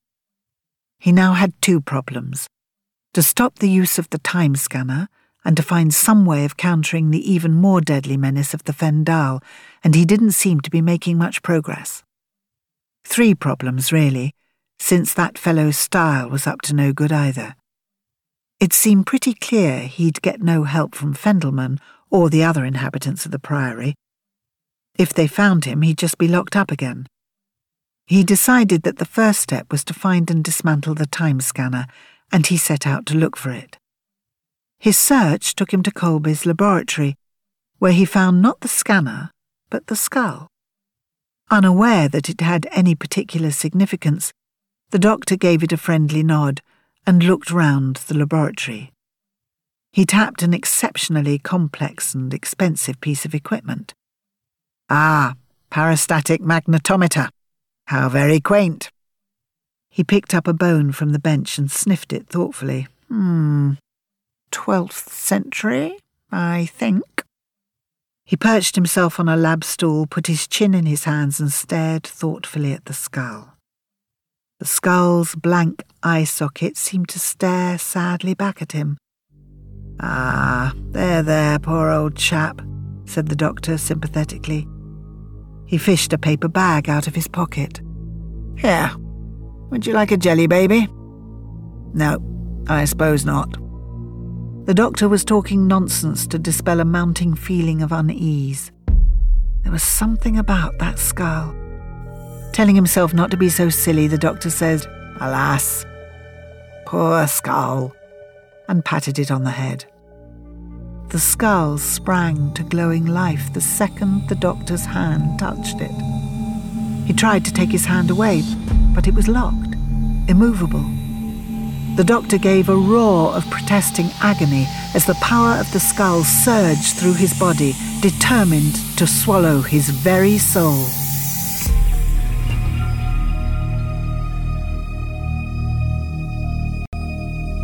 Chapter 7 Stael's Mutiny Leela moved cautiously into the empty kitchen, crossed it, and went through into the corridor beyond. The oak panelled corridors of the priory were gloomy and silent. Leela was filled with a mounting sense of unease. She paused, almost as if sniffing the air, sensing danger. Somehow she knew the doctor was nearby and in trouble. Following her instincts, she hurried on. Soon she became aware of a high pitched noise, a kind of rushing of energy sound. She ran towards it, and a few moments later she ran into Colby's laboratory. With the last of his strength, the doctor was desperately trying to free himself from the skull. Leela moved to help him, then stopped herself. If she touched the doctor, might not the skull's evil power flow through him and into her? She stepped back and kicked the doctor's lab stool from under him. He fell, breaking the contact with explosive force. The doctor was catapulted across the room, slamming into Leela and knocking her to the ground. For a moment he lay across her, a dead weight. Leela was afraid she had been too late. Then the doctor stirred and groaned. Relieved, Leela said reproachfully, Doctor, you are very heavy. Slowly the doctor began getting to his feet. Leela helped him to rise, and he climbed painfully onto a stool. How did you find me? I just felt something was wrong and followed the feeling. The doctor smiled. Yes, of course you did he said affectionately. Have I saved your life? asked Leela, pleased. Yes, I was careless. The doctor looked at the skull. You're becoming a mutation generator, aren't you? Leela gave the skull a horrified look. It is alive? Yes, in a way. It's seeking appropriate genetic material to recreate itself. But what is it? I think it's the Fendahl, said the doctor somberly. It exists and grows by death. So do most creatures. You taught me that yourself. Yes. But the Fendahl is insatiable. It can consume an entire planet. The Fendahl absorbs the full spectrum of energy what some people call the life force, the soul. That must be what the old woman saw, said Leela suddenly. Huge and dark, she said, hungry for my soul. Is she still alive? Yes. Take me to her. What about that skull? That's indestructible. What about the time scanner? The doctor hesitated. In a way, Leela was right. But every moment they stayed in the Priory increased the risk of detection. First things first. Anyway, Fendelman can operate the time scanner for a hundred hours before there's an implosion. Suppose he has already used up his hundred hours. That's a risk I'll have to take, said the doctor, exasperatedly. Now, come on, Leela. He realized he was still clutching the bone tossed it onto the bench, and they hurried away. Colby was still in Fendelman's laboratory, listening to his plans and projects for the time scanner. Now Fendelman seemed eager to talk, Colby was prepared to listen. Perhaps he would be able to decide if Fendelman was a scientific genius or an obsessional madman. After all, suppose Fendelman was right. Colby didn't want to miss out on the greatest discovery in the history of science. Half lost in dreams of his Nobel Prize, he watched Fendelman check the reading on a digital clock. What's this then? My running log for the time scanner. It is necessary to keep a record. Some components have a limited life and have to be periodically replaced. Colby checked the reading. 98 hours, 56 minutes, 43 seconds. You've been busy. It has been a joy, said Fendelman simply. A labour of love, even. Colby picked up the x ray of the skull. If man really is descended from aliens like this, why haven't we found evidence of it before? Because we were not looking. Oh, come on now. We were not looking for this sort of evidence, insisted Fendelman. Without the scanner, we would never have found the skull. With all research, Adam, there must be one vital first discovery. What is it the Chinese say? A journey of a thousand miles begins with a single step. This isn't a step, though, it's a jump, and a jump to a rather illogical conclusion. Colby studied the time scanner with its triple bank of controls and its complex array of monitor screens. Do you really think you will actually be able to see into the past with that thing? Fendelman straightened up. You shall see for yourself. I have already reprogrammed the computer. This time it should give us a visual interpretation of what the time scanner picks up. He pointed to the big central monitor. On that screen, you shall see the true ancestor of man. There was a hum of power as Fendelman switched on the time scanner. The digital recorder log automatically began its countdown. Colby watched Fendelman as he hovered over the controls. Neither man was aware that, if the doctor's estimate was correct, there would soon be a temporal implosion that would destroy their planet. Maximilian Stael stood in the gloom of the huge priory cellar, looking down at the unconscious body of Thea Ransome. At last, the strange events of his tormented life were moving towards their supreme climax. Stael was a man with a single obsession power. The only child of a distinguished Austrian scientist, he had been brought up by his scientist father. His mother had died when he was born. There was little love between father and son. Stael grew up lonely and aloof, unable to feel part of the rest of humanity. Through the lonely years, Stael developed one bitter resolve. If he could not be part of humanity, then he would rule it instead. He developed a ruthless obsession with the search for personal power. But how was he to achieve it? His coldness and lack of popularity ruled out politics. He soon realized that he had not the gift of true genius, either in science or business. Privately, he hated and envied Fendelman, who had both. Stael's obsession led him, as it had led so many others, to the search for ancient secrets and hidden knowledge. It led him to witchcraft and black magic, to the old religion. He studied the subject with his usual determined thoroughness and came to a strange conclusion. In certain times, and in certain places, magic worked. Magic was a word for fools, of course. The truth was that there were ways of harnessing the psychic energy of the mind, of tapping the powers that ruled the entire cosmos.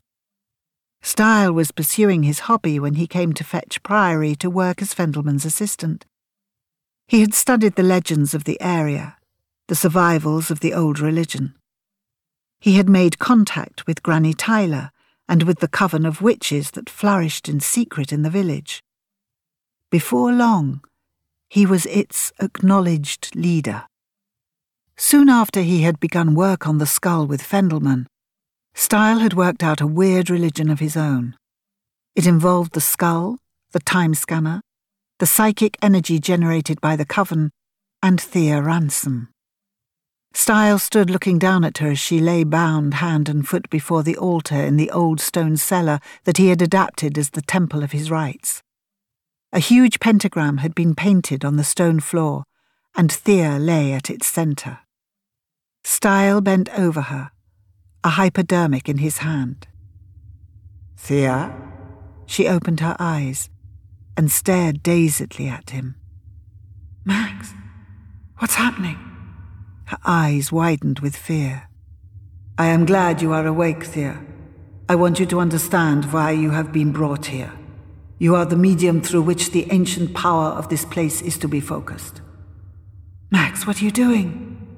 Thea began struggling wildly against her bonds. The time scanner awoke the power.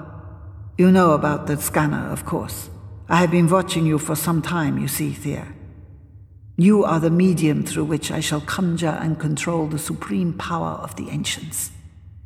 Thea felt the slight prick of an injection, and almost immediately a wave of drowsiness came over her.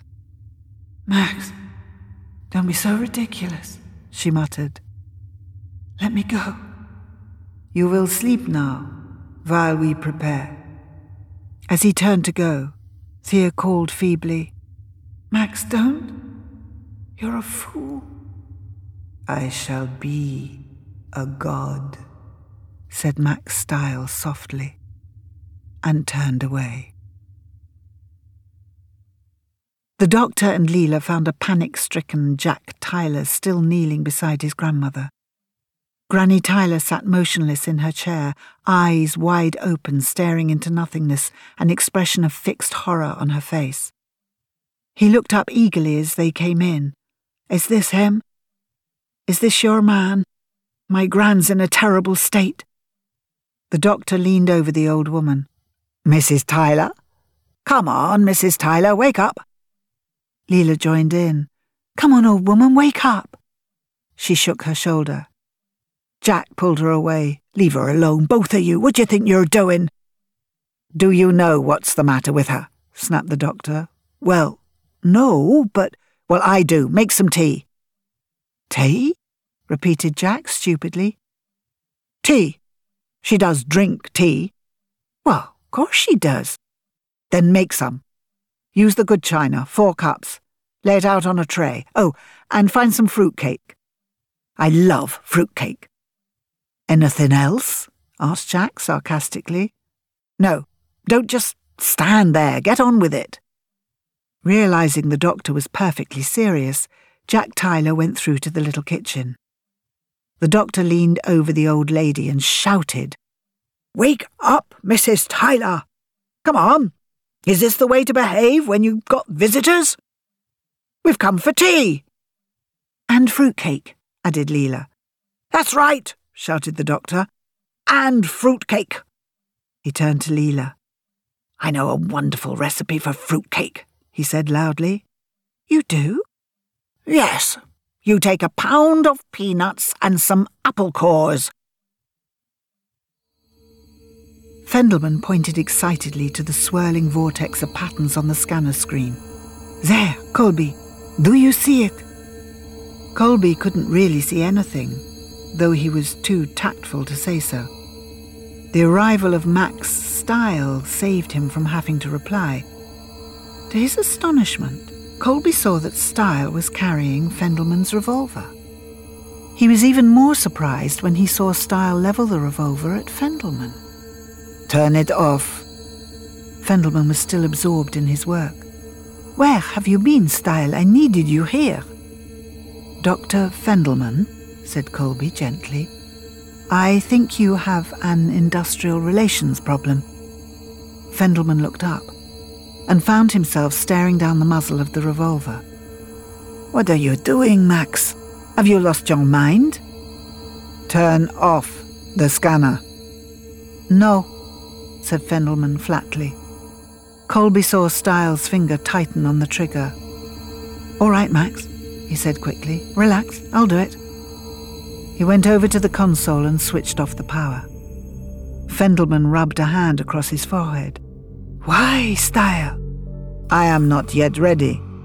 My followers are not here. Followers, said Colby admiringly. Well, that's impressive. Shut up, Colby, or I will shoot you now. Outside, both of you. Fendelman gave an uneasy laugh. Is this some kind of joke, Max? I doubt it, said Colby. Max isn't famous for his sense of humour, are you, Maxie? I shall not warn you again, Colby. Stael gestured towards the door with the revolver. You're going to kill us anyway, aren't you? That depends on whether I enjoy having you worship me, said Stael, seriously. With a sudden chill of horror, Colby realized that Stael was completely mad.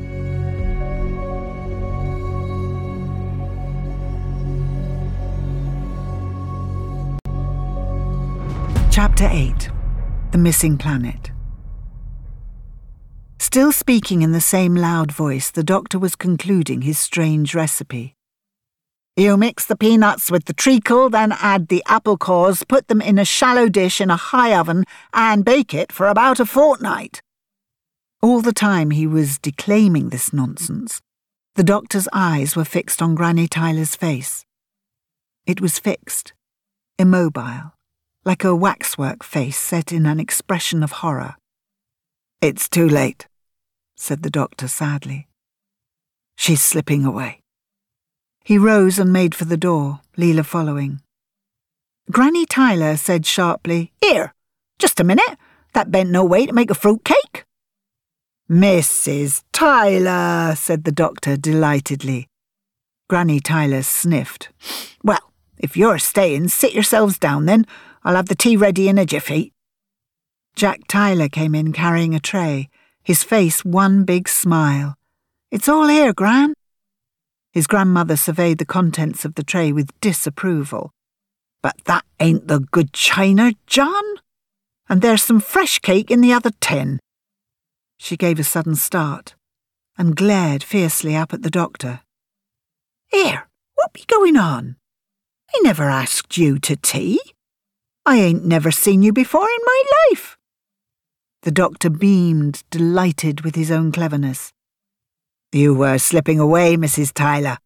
I needed something normal every day to bring you back to reality. How long have you lived here? Granny Tyler's face became suddenly suspicious. Why should I tell you aught? The doctor nudged Jack. Tell her I'm trying to help. He's only trying to help, Gran, said Jack Tyler. You mind your place, John. Jack Tyler had been obeying his granny all his life, but he was in no mood to be bullied now. Oh, no, he said firmly. We ain't got time for those games. Ted Moss and his cronies are up to something, something bad, and you're involved. Now, you just tell the gentleman what he wants to know. I ain't involved in nothing, said the old lady with immense dignity. I were consulted. Lots of people consult me. You know I got the second sight. You've lived in this cottage all your life, haven't you, Mrs. Tyler? asked the doctor. How do you know that? Telepathy and precognition are quite normal in anyone who spent their childhood near a time fissure like the one in Fetchwood. Jack Tyler groaned. You and my gran are as bad as each other. What's a time fissure then? A weakness in the fabric of time and space, said the doctor solemnly. Every truly haunted place has one. That's why they're haunted. Time distortion, you see. This must be a large one. It's lasted long enough to affect the place names, like Fetchborough. Fetch, an apparition. Granny Tyler peered suspiciously up at him.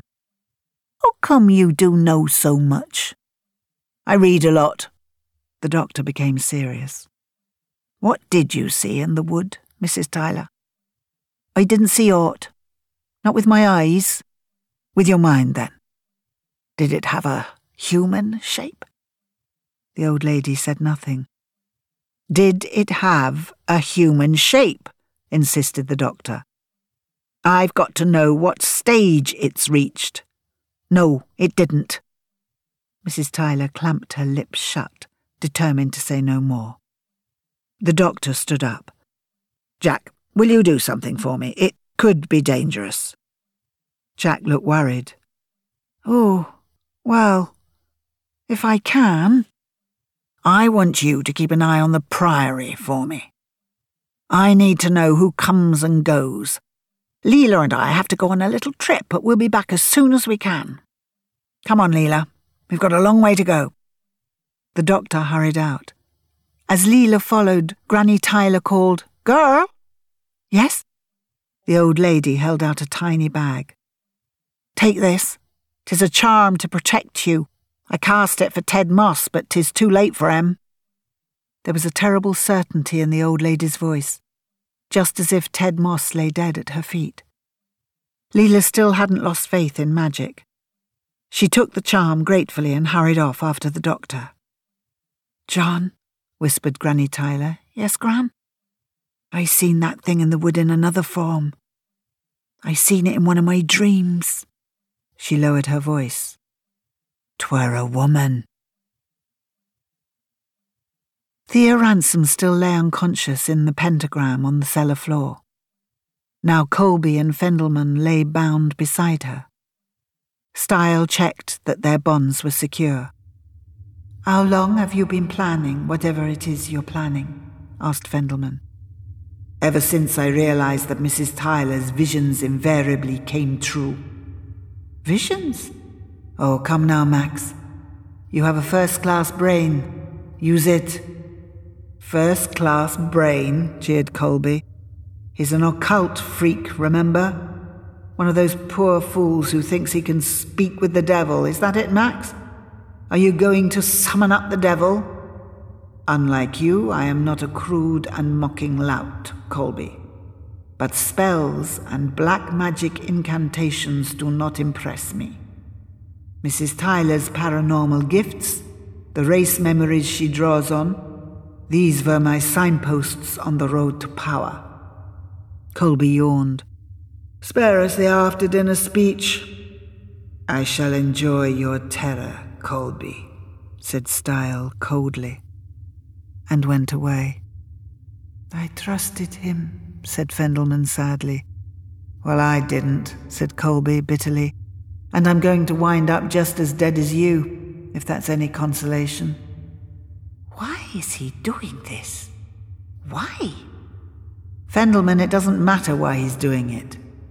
What matters to us is he's doing it. To us. Unless we get free before his followers arrive. A thought struck Colby. Hey, what about your security guards? Fendelman sighed. In my absence, they are instructed to take their orders from Stael.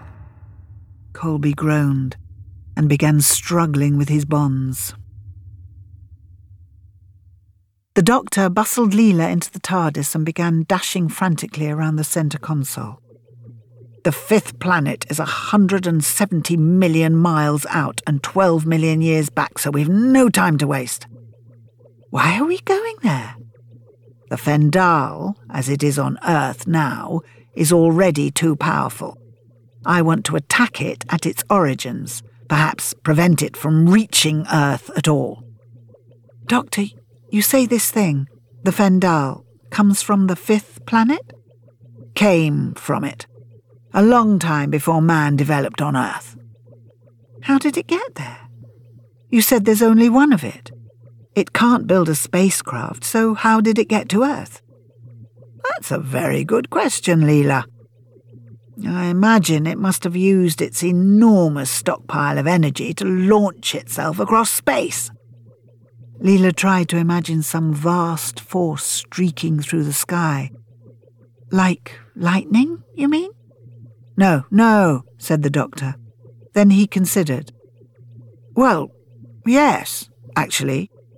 Humans sometimes have dreams of astral projection, travelling psychically to some distant planet. That might be a kind of race memory. Race memory? Yes, you see, sometimes people dream they've been to distant places, or sometimes they think they've been before to places they're actually visiting for the first time. Deja vu, you know? No, said Leela. The doctor sighed. Never mind, he said, and went back to the controls. Almost invisible in his old green anorak, Jack Tyler lay face down at the edge of the woods, watching the priory. An old van drew up. Ted Moss and a number of other men got out and hurried into the house. That be the full coven, muttered Jack to himself. He rose and slipped away. It was hard to judge time inside the TARDIS, since it was travelling through time itself. The doctor had explained that the TARDIS had its own subjective time, so that journeys seemed long or short just like any other kind of travel. The journey to the fifth planet seemed a very long one to Leela. When the doctor disappeared into some other part of the TARDIS, she dealt with her boredom by simply going to sleep. Her dreams were confused and terrifying, and when the doctor came back into the control room, she was awake in a flash, her knife ready in her hand. No, no, put it away, said the doctor irritably. It's a good thing your tribe never invented firearms. They'd have woken with a start one morning and wiped themselves out. There was something chasing me. I couldn't move. Leela yawned and stretched. Just a dream, I suppose. The doctor was carrying a pile of transparent cubes. He stood studying them for a moment and then hurled the lot across the control room. Leela smiled. She rather enjoyed the doctor's occasional displays of childish bad temper. What did you do that for? I've been checking out all the old data banks. There's nothing in Time Lord records about the fifth planet ever having existed. Nothing at all. Does it matter? Well, of course it matters. We Time Lords are a very meticulous people. You have to be when you live as long as we do. All necessary information is permanently recorded. Leela shrugged. Perhaps there wasn't any. The doctor stared at her for a moment and then rushed to the control console and activated the monitor screen. All it showed was a constantly rolling, weaving pattern of light. Of course! That's why there's no record of the fifth planet! What is? The doctor waved at the monitor screen. That pattern is a symbolic visual representation of a time loop and we're caught in it. Leela was lost again. A time loop. Yes! All memory of the planet has been erased by a circle of time, making it and its records permanently invisible. Only the Time Lords could do that. It is very clever, said Leela tactfully. Clever? It's criminal. Though I dare say they had their reasons. The doctor began switching controls. We've been off on a wild goose chase, Leela. And we've got to get back. Let's hope we're not too far round the loop. Granny Tyler sat alone in her cottage, dealing out the tarot cards, those ancient symbols with which she so often made her uncannily accurate prophecies. The fact that it was the middle of the night didn't bother her. As local white witch, she was used to staying up all night, casting spells and charms at the proper hour. She turned over a card and moaned softly. The tower, struck by lightning. Jack Tyler hurried in. Ted Moss and that lot be all at the Priory now. I just seen the last of 'em arrive. No sign of the doctor then. Granny Tyler shook her head. Didn't think he'd be reliable. Never trust a man as wears a hat. Grandad always wore one. Aye, and a wicked old devil he were too. Jack pulled off his battered old felt hat. But I wear one. Granny Tyler's smile lit up her wrinkled old face. That be different, she said triumphantly. I give it to 'ee. She picked up one of her little bags. Here, take this. He examined it dubiously. More charms, Gran? I bain't one of your customers, you know. Tonight is Lammas Eve, said the old woman, sinisterly. Jack gave an uneasy laugh. You know I don't believe in all that.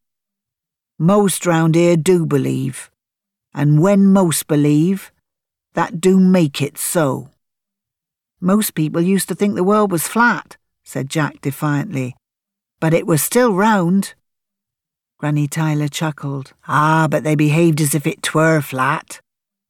She held out the bag. Come on, Jack lad. Just for me, she wheedled. Jack took the bag and stuck it in his pocket. All right, Gran, if it makes you happy. And another thing. Give me a couple of they cartridges. Jack fished out the two cartridges he'd taken when he unloaded the shotgun. Going rabbiting, Gran? The old lady rose. I be going to fill 'em with rock salt. Salt's best protection there be. Jack took the box and tipped a handful of cartridges into his pocket. Evil spirits again, eh, Gran? Granny Tyler looked solemnly at her grandson. You can laugh, John, but I know the old ways, and I know the dangers. More than them up at the Priory, any road. Soon as I've done these cartridges, we'd best get up there. Doctor or no doctor, we've got to stop them meddling in things they don't understand.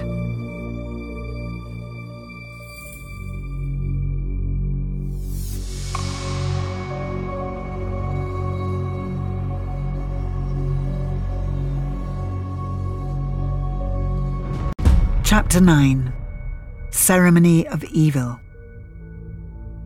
It might have been a scene from the Dark Ages. Candles flickered on the great stone altar.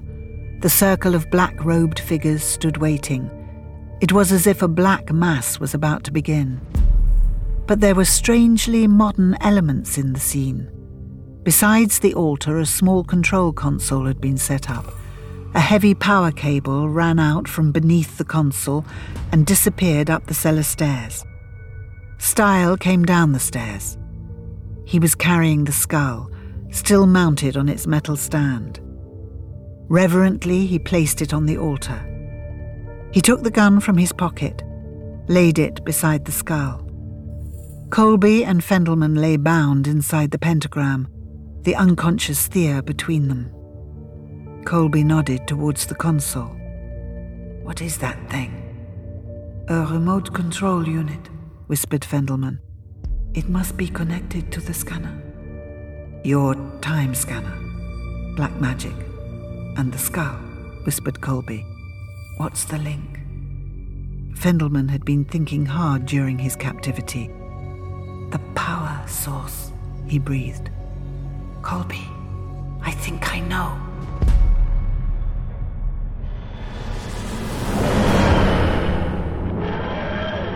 The TARDIS column rose and fell steadily, and the doctor stood looking at it in a frenzy of impatience.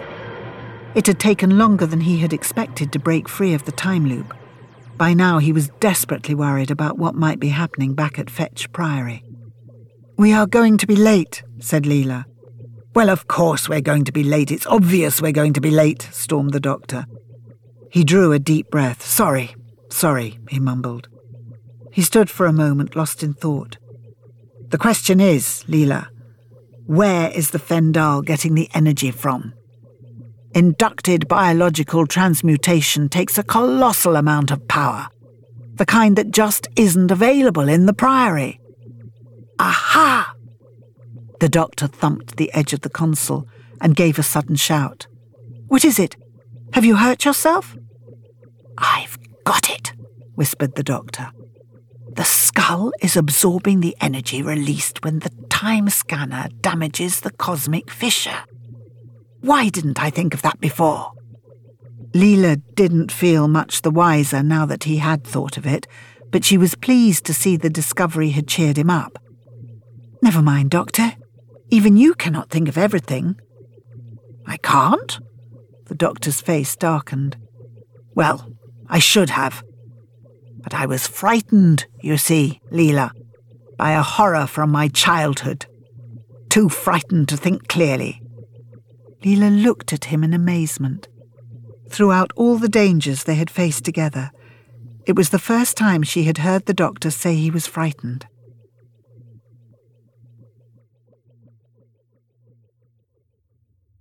Maximilian Stael looked round the coven. The waiting is over. Prepare yourselves. He moved to the remote control console. Fendelman shouted, Don't do it, Stael! Shut up, hissed Colby beside him. Perhaps he'll electrocute himself. You will kill us all, screamed Fendelman. Listen to me, all of you. He is a madman. You must stop him now, before he plunges everything into chaos and death. He'll plunge you into chaos and death right now if you don't shut up, muttered Colby. Stael lifted the gun from the altar and walked towards them. Max, you just don't understand, said Fendelman urgently. I know now what will happen. You do? asked Stael, in a soft, mad voice. Max, you must listen to me. My name. The doctor asked me if my name was real. Fendelman, don't you see? Man of the Fendahl. Only for this moment have the generations of my fathers lived.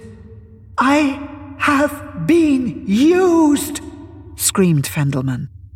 You are being used. Mankind has been used. Stael raised the revolver. Shotgun at the ready, Jack Tyler crept cautiously into Fendelman's laboratory. There ain't no one in here either, Granny. Granny Tyler followed him into the room. That do mean the whole house is empty then. We looked everywhere else. She peered suspiciously at the scientific equipment all around her. Don't hold with all this stuff. Tis against nature. There was a muffled crack from somewhere below them. That were a shot, said Jack instantly. Is there a cellar? Great big cellar runs right under all this place. But it ain't been used for years. It's being used now, then. Granny Tyler looked grimly at him. Come on then, boy. We best go see. She hurried to the door, but tripped over the power cable that ran from the time scanner and out of the room. She stumbled and nearly fell. Jack ran to help her. You all right, Gran? What do you think? she growled, and hobbled stubbornly on. The doctor and Leela ran boldly up the main entrance of the priory. The doctor had decided things were too urgent to start playing Red Indians in the woods. There was no sign of any security guards. Style had sent them all back to London. The main gates were closed and chained. The doctor cut through the big padlock with his sonic screwdriver, and they hurried up the drive. Styles stood for a moment staring down at Fendelman's body. You murdering lunatic, whispered Colby. Stael ignored him. He turned and walked over to the remote control console and stretched out his hand. For a moment he paused, savouring the power that would soon be his. The way to power is open, he cried exultantly, and threw the switch. In Fendelman's laboratory, the time scanner sprang to life. There was a rising throb of power.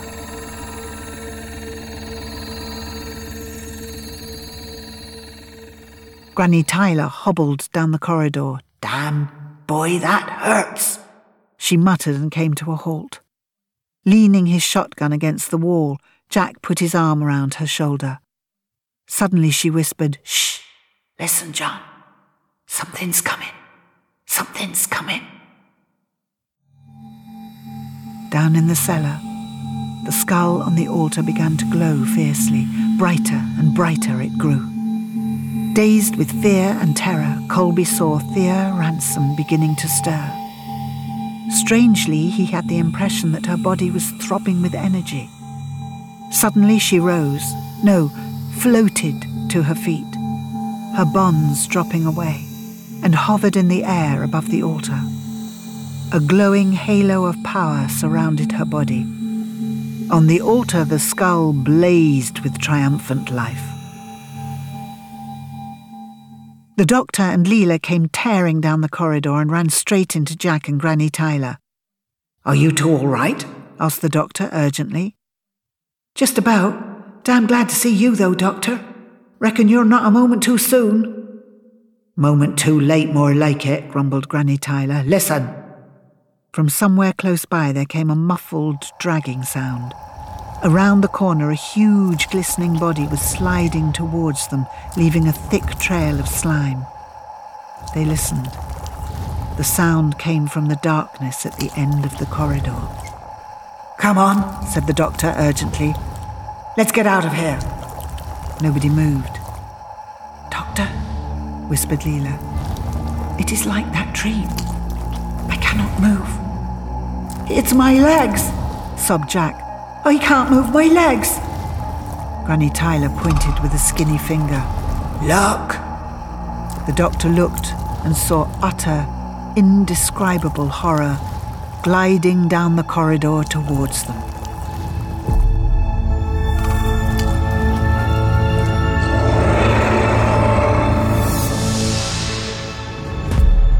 Chapter 10 The Priestess it was, thought the doctor dispassionately, quite the nastiest looking life form he had ever seen. In shape, it was vaguely like an immensely thick snake, though the segmented front gave a suggestion of a caterpillar. It was green and glistening, and it seemed to move on a trail of slime like a shellless snail. The worst thing of all was the mouth. It was large and round, taking up most of the head. There were no eyes, and it was fringed with waving tentacles. From this mouth came a hungry, hissing, gobbling sound as the creature slid towards them with ghastly deliberation. After all, why should it hurry? It knew they could not move. Like all its victims, they must wait, helplessly, to be consumed. Doctor, what is happening? cried Leela. Why can we not move? It's psychotelekinetic, controlling your muscles telepathically. The doctor found he could resist the control just a little. With immense effort, feeling as if his legs were set in concrete, he began shuffling slowly towards Jack Tyler's shotgun, which was still leaning against the wall. As soon as he was near enough, he stretched out a long arm and snatched up the weapon. My old gun's not much use, Doctor, only loaded with rock salt. No matter. The Fendahleen is already confused because I can resist it. If we can confuse it a bit further, we may be able to break the telepathic grip. Now, listen, everyone. Close your eyes, concentrate on your legs, and when I shout run, run. There was only a short distance between the doctor and the Fendahleen now. It took every fraction of the doctor's mental and physical strength to force himself to move down the corridor towards it. He came closer, closer. With a sudden gobbling hiss of fury, the Fendahleen arched its back and lashed cobra like towards him. With a roar of run, the doctor fired both barrels of the shotgun straight down the gaping throat. The results exceeded his wildest hopes. With a throaty roar of agony, the creature writhed and twisted and slumped squashily to the floor. The doctor turned and ran, pushing the others in front of him. In the cellar, the mutation of Thea Ransome was complete. She was no longer the pleasant young woman Adam Colby had known.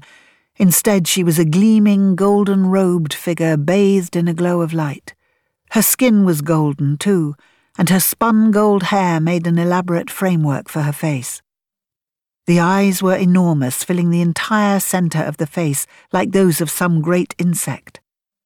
They were flat, blank, opaque. The eyes of death. Thea Ransome was no longer a human being, but a high priestess of the Fendahleen. Soon she would be the Fendahl itself.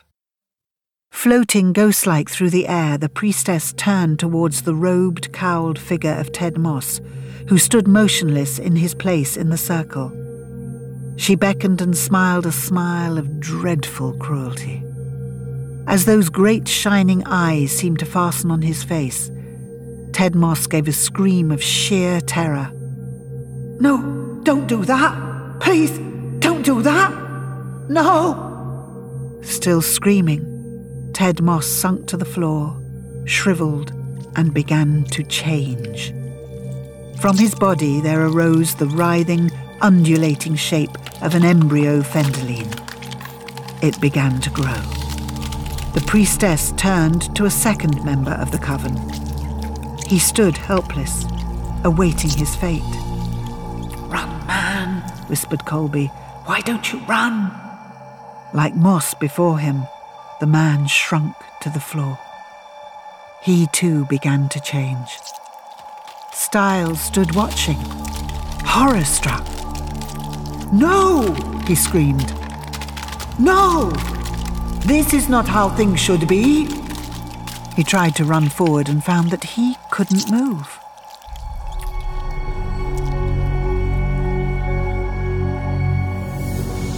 In a corridor at the back of the house, the doctor and the others came to a halt. Granny Tyler leaned, puffing against the wall. The doctor surveyed his little party with pride. Well done, all of you. That sort of control is almost impossible to break. What was it? panted Jack. Leela said, It was the Fendahl. No, it wasn't, said the doctor. It was a Fendahleen the one that killed the hiker and that security guard. It can only have been created out of pure energy while the skull was restructuring Thea's brain. Jack looked at Leela. What's he on about now? Leela shrugged helplessly. The doctor noticed the power cable running along the edge of the corridor. What's that for? Jack shook his head. I dunno. Comes out of some big machine in one of them laboratories. I reckon that do lead down to the cellar, said Granny Tyler. I feel darkness down there.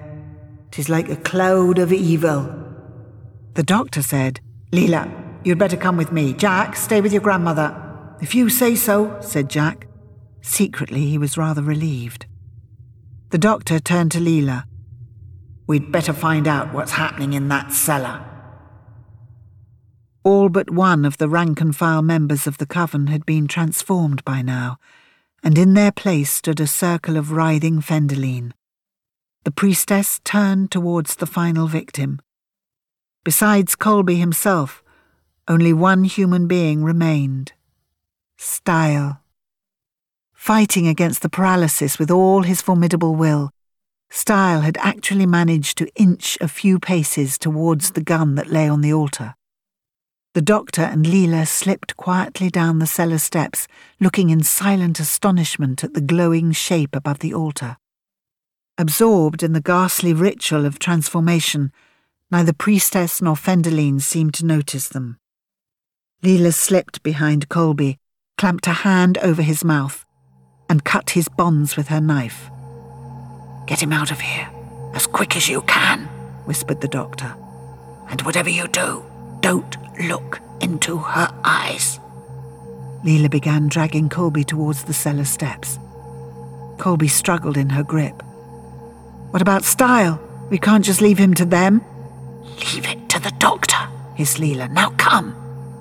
Stael saw them beginning to leave and shouted, Help me! Come on, man, yelled Colby. Get out now while you can. Leela took Colby's arm in a painful grip and began running him up the steps. The doctor took a quick glance at the altar. Beside it, an embryo Fendahleen was rising from the remains of the last member of the coven. Soon the priestess would be free to turn her attention to him. He hurried over to Stael, who managed to turn his head a fraction. Help me, he sobbed. The doctor studied his face. It's too late. You've looked into her eyes. The gun, whispered Stael. Give me the gun. It's there, on the altar. Bullets won't have any effect on her. No, said Stael painfully. Not for her. For me. The doctor hesitated, but even Stael had the right to die while he was still human. The doctor edged slowly over to the altar where the gun lay incongruously beside the blazing skull. He snatched it up and hurried back to Stael, pressing the revolver into his hand. I'm sorry, it's all I can do for you. An ironic smile flickered over Stael's face. Thank you. The doctor turned and ran up the steps. As he reached the top, he heard a shot. He turned and saw the priestess hovering over the dead body of Maximilian Stael. Her eyes were blazing with anger. The doctor ran from the cellar.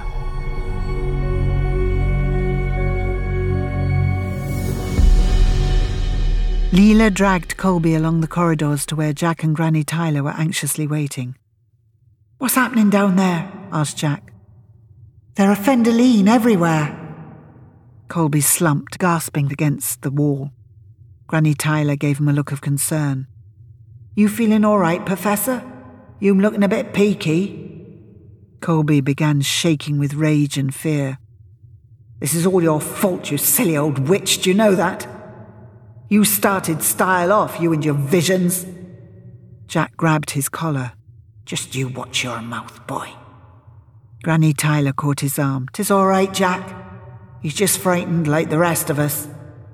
Colby pulled free of Jack's grip. Don't you threaten me, you Swede bashing cretin. Losing her patience, Leela whipped out her knife and held it under Colby's nose.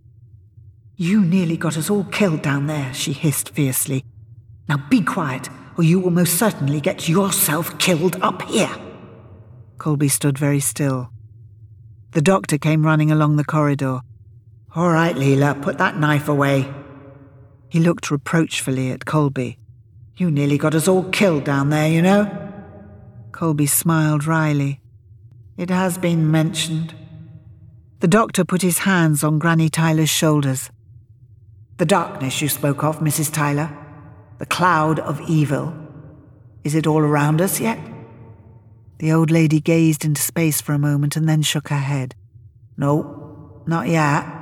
Tis only down there where you just come from, and tis not strong yet. It be getting stronger, slowly. Good. Now let's go and look at that Fendahleen I assaulted. They made their way along the corridors to the spot where the dead Fendahleen lay. If possible, it was even more disgusting in death than in life. It lay humped and twisted in a corner. The green, slimy skin had burst in several places like rotting fruit. The doctor knelt to examine it. He seemed quite entranced. Beautiful, he murmured. Quite beautiful. Beautiful, repeated Colby incredulously. I meant the effect of those rock salt cartridges.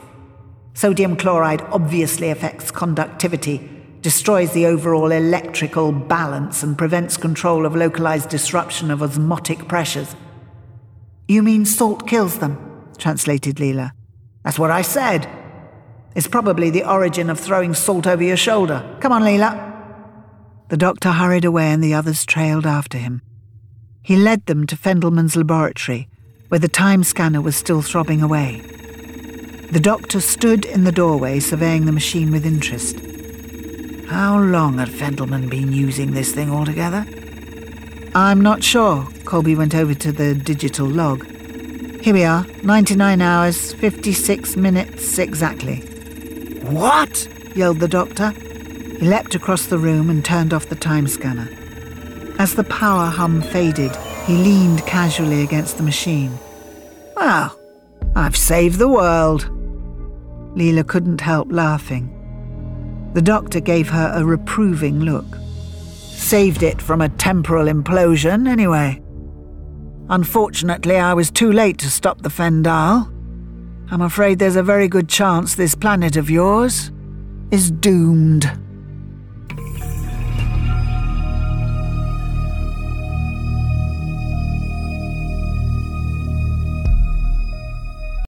Chapter 11 Time Bomb It took Leela a moment to realise that the doctor was quite serious. But we have already killed one of the Fendahleens. Surely we can destroy the rest. The doctor shook his head. That was just a lucky shot, right down its throat. Not that it is a throat, of course. Good marksmanship is not a matter of luck. You killed it, Doctor. It was one isolated Fendahleen, Leela. Comparatively weak. What's down in the cellar is the Fendahl, a gestalt. Jack wondered if this was the name of some new and even more fearsome monster. A what? Colby was glad of the chance to enlighten him. A gestalt is a sort of group creature. It's made up of separate parts, but when they come together, they form a new and much more powerful being. Jack nodded to Granny Tyler. He reads a lot, you know like the doctor. The doctor went on. The legends of Gallifrey and the superstitions of this planet make it fairly certain that the Fendahl is made up of twelve Fendahleen and a core.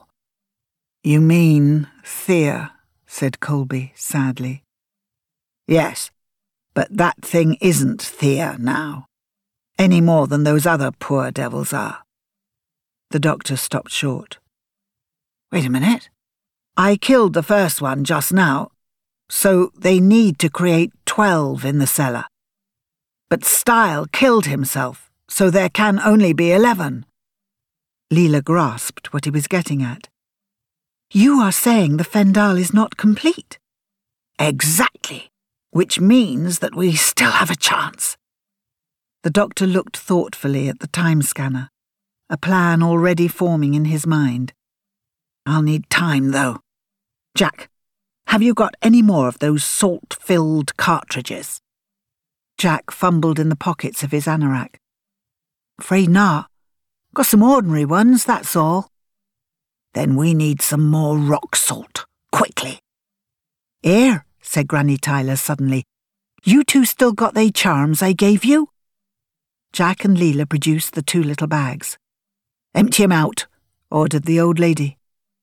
Leela found an empty glass dish, and they began tipping the little bags into it. Often wondered what was in these charms of yours, Gran, said Jack teasingly. Rock salt, said Granny Tyler.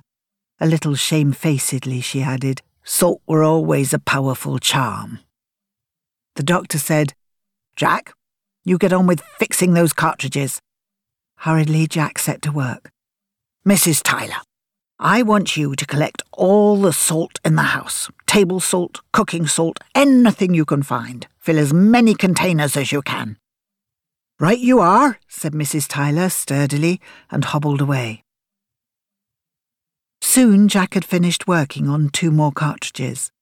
The pellets of lead shot had been replaced with salt. The doctor went over to him. Jack, you must be very careful to do exactly as I say.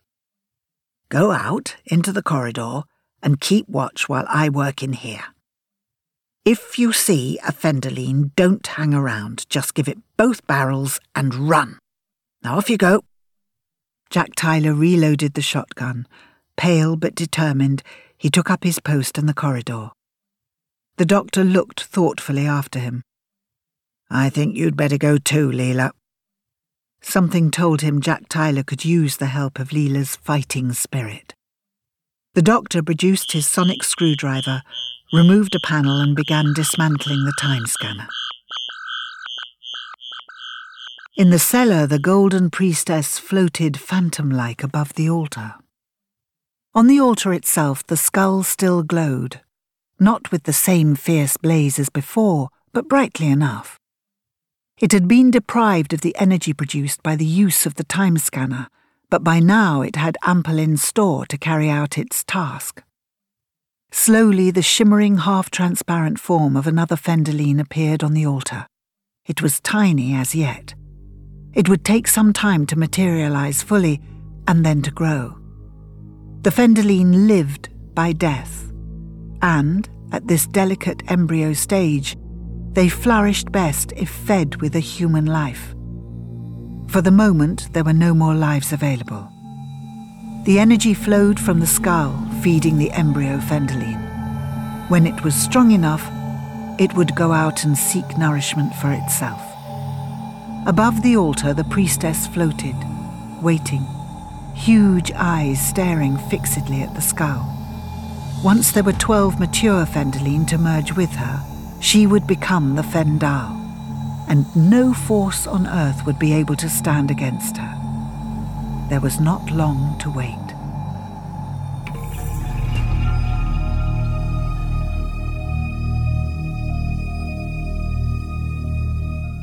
Colby sat on a lab stool watching the doctor dismantle the time scanner. He seemed to have taken most of the vital parts out of its innards, and he was now reassembling them in a different order. Colby thought how outraged Fendelman would have been to see his precious apparatus handled in this way. Not that Fendelman was in a position to worry any longer. He had died in the cellar, killed by the madman's Stael, who had himself died by the same gun. Colby rubbed a hand wearily across his eyes. Stael dead, Fendelman dead, Thea transformed into some unearthly alien being. He was the only survivor, and all because of the incredible sequence of events the doctor had been telling him about. Colby drew a deep breath. Let me just go over all this again, Doctor, to make sure I've got it right. You say that about 12 million years ago, on a nameless planet which no longer exists, evolution went up a blind alley. Head buried in the scanner, the doctor gave an encouraging grunt. Natural selection turned back on itself.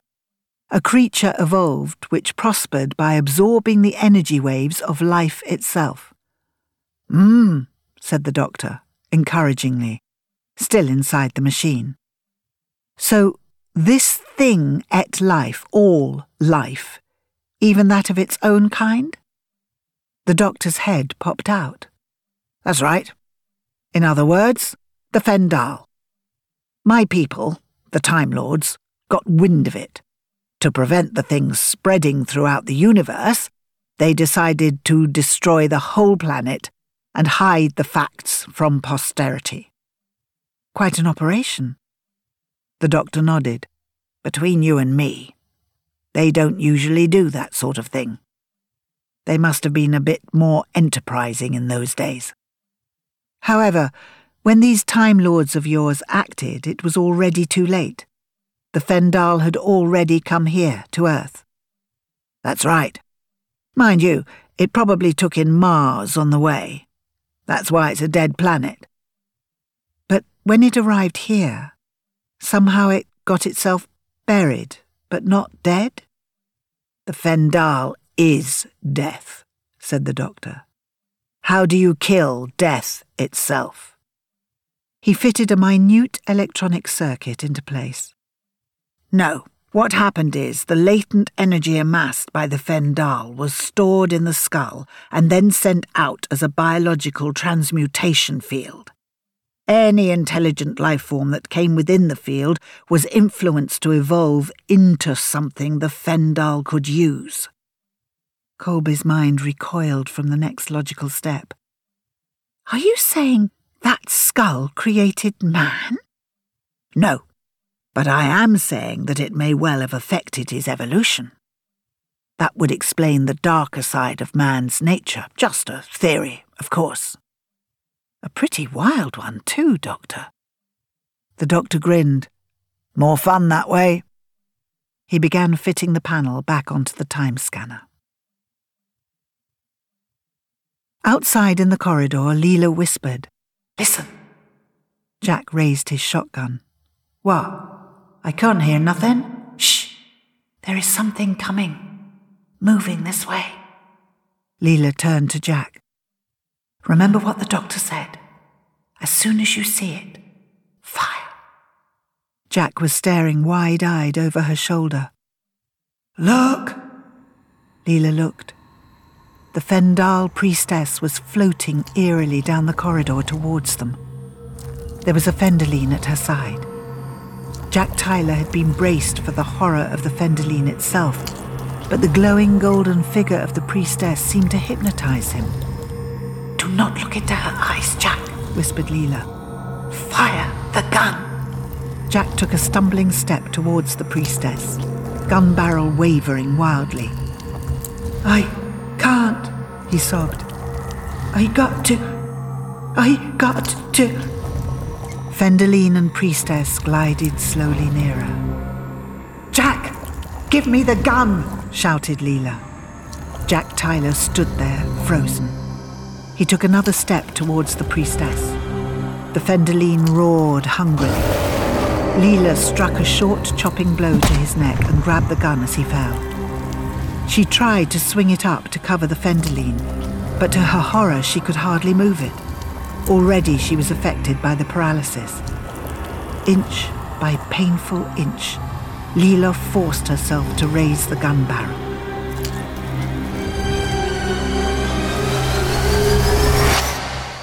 The doctor finished putting the panel in place. There, that's it, he grinned mischievously at Colby. Of course, if you want an alternative explanation, the Fendahl built into the brains of some individuals the instincts and compulsions necessary to bring about its recreation. They were passed through the generations until they reached Fendelman and people like him. That's a little more plausible. Or, on the other hand, it could all be Coincidence, said the doctor cheerily. Right, that's finished.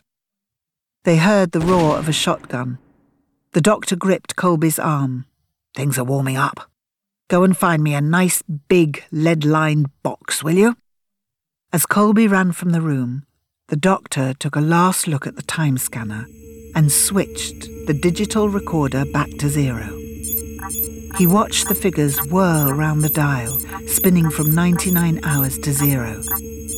Time's running out, said the doctor thoughtfully.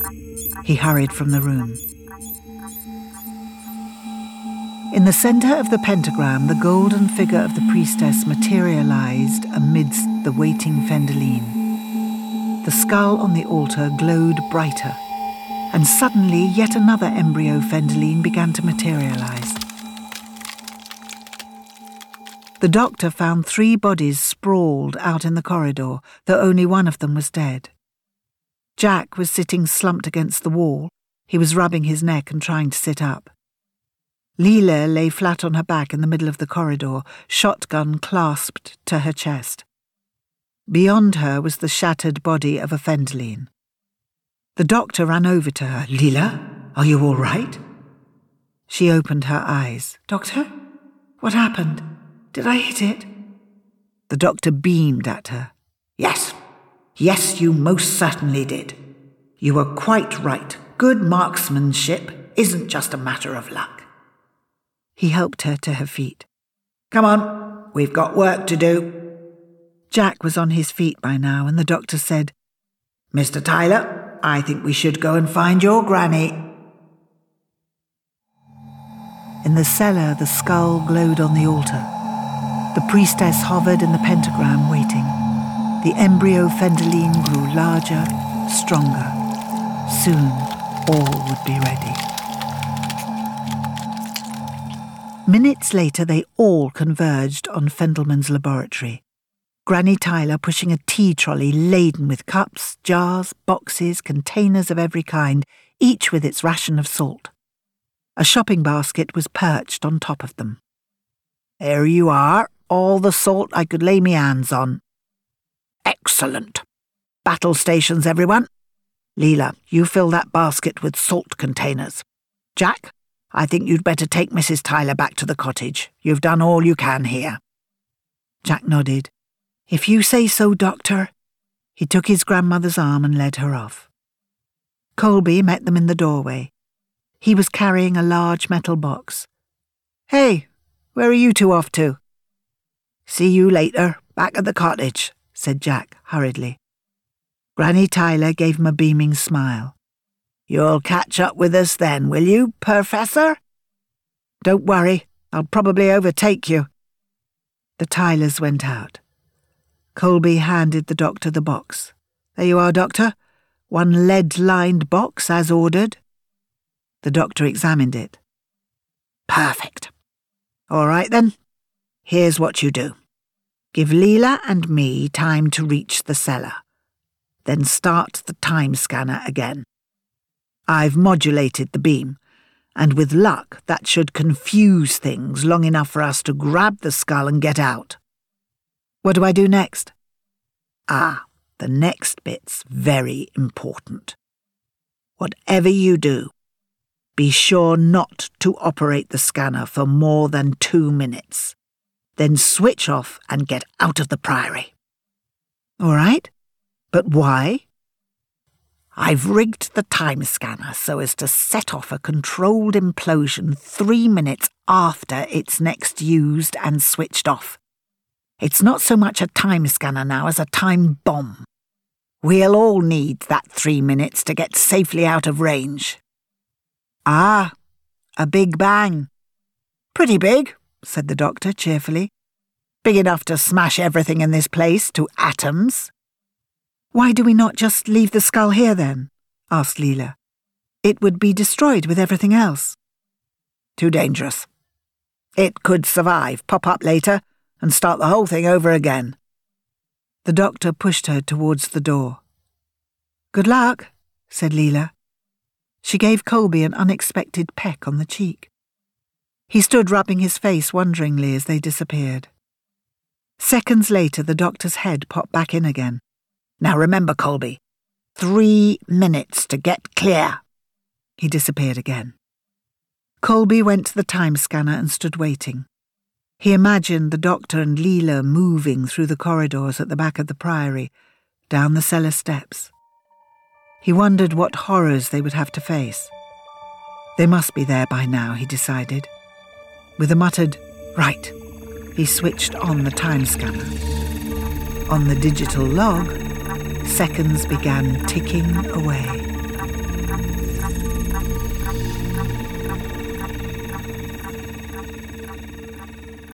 Chapter 12 The End of the Fendahl. The doctor and Leela paused at the top of the cellar steps, looking at the weird scene below. It was a fascinating and horrible sight. The enormous cellar was lit only by the glow of the skull upon the altar and the golden radiance that flowed from the priestess as she hovered wraith like above the pentagram. All around in the darkness were the undulating slug like forms of the Fendahleen. The air was full of the restless sounds of their heavy, slithering bodies. The doctor and Leela began creeping cautiously down the steps, the doctor in the lead. Leela clutched the shopping basket under her left arm, a jam jar full of salt ready in her right hand. The doctor had the lead lined box clutched close to his body. Leela made to move forward, but the doctor stopped her. Not yet. Wait for Colby to switch on the time scanner. The minutes dragged on endlessly. Leela wondered how long it would be before the priestess became aware of their presence and sent her Fendahleen to destroy them. Suddenly, the light from the skull began to pulse irregularly. The snake like bodies of the Fendahleen began weaving agitatedly to and fro. The hovering priestess was spinning and turning in agitated flurries of movement. Now, whispered the doctor. The doctor counted eleven Fendahleen around the altar. On the altar itself was a twelfth, not yet fully developed. When it was mature, the Gestalt would be complete and the Fendahl invincible. The doctor had to pass very close to a Fendahleen on his way to the altar. Suddenly, the creature seemed to become aware of him. It swung round, hissing hungrily, and the gaping mouth lunged down. Look out, Doctor, called Leela, and hurled her jar. It shattered, showering the Fendahleen with glass and rock salt. It hissed and slithered back. The doctor slipped by, calling over his shoulder, Don't forget to save some for the way back. Do not worry, Doctor. Leela had another jar ready in her hand. The doctor reached the altar. He put the box down close to the skull and opened the lid. Beside him, the embryo Fendahleen weaved and undulated on the altar. The doctor waited, poised. When the time scanner was switched off again, there would be one precious second. Colby's eyes were fixed on the digital clock, his finger on the time scanner's power switch. The clock read 1.55. One minute, 55 seconds.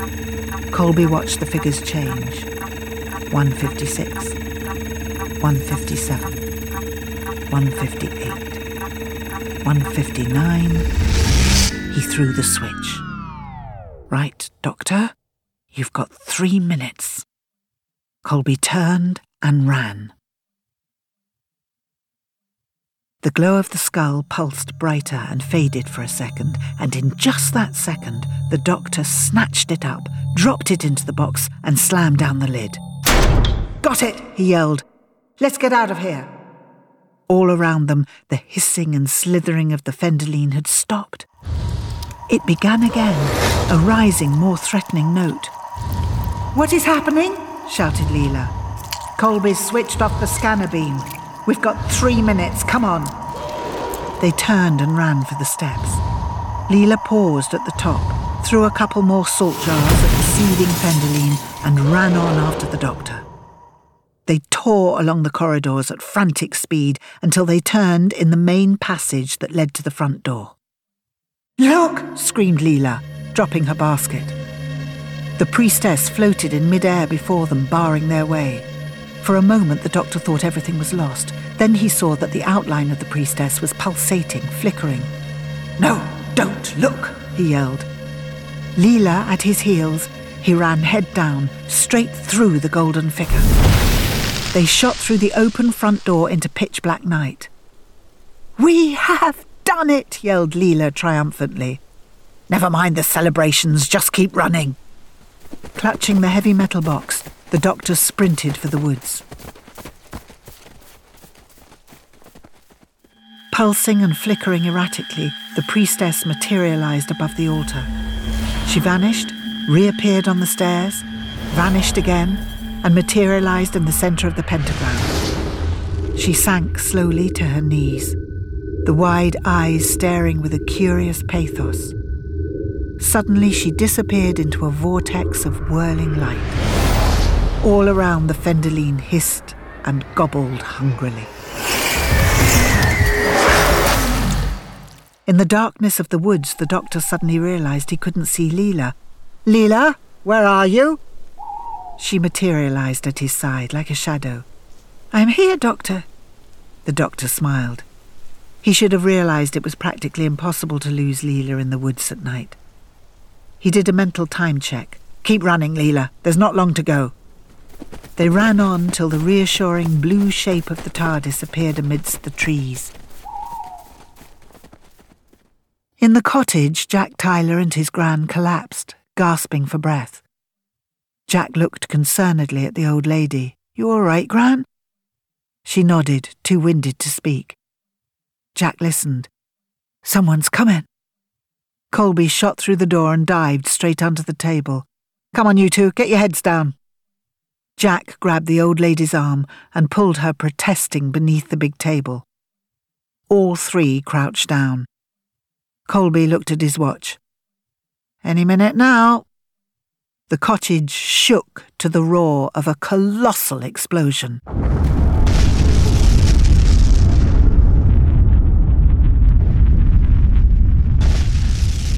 Fetch Priory vanished in a sudden uprush of smoke and flame, a roaring column of fire. Then something very strange happened. The explosion coiled in and down upon itself, became the controlled implosion that the doctor had planned. The smoke and flames spun into a rushing vortex and disappeared leaving a charred and smoking circle of blackened ground. Fetch Priory had vanished. The doctor and Leela paused by the TARDIS, listening to the uncanny silence as the explosion died away. What now? asked Leela. We leave, said the doctor promptly. Vanishing priories take a lot of explaining. Will the others be all right? Oh, yes. They're probably at Mrs. Tyler's by now, eating plum cake off her best china. He opened the TARDIS door. In the cottage, the trio beneath the table raised their heads. Weary as she was, Granny Tyler gave a sudden, radiant smile. Somehow she sensed that the alien evil which had gathered over Fetch Priory was gone forever. Adam Colby drew a long, sobbing breath of relief. Jubilant and guilty at the same time, that of all those who had worked at Fetch Priory, he was the only one left alive. Jack Tyler mopped his brow and said plaintively, Put the kettle on, Gran, eh?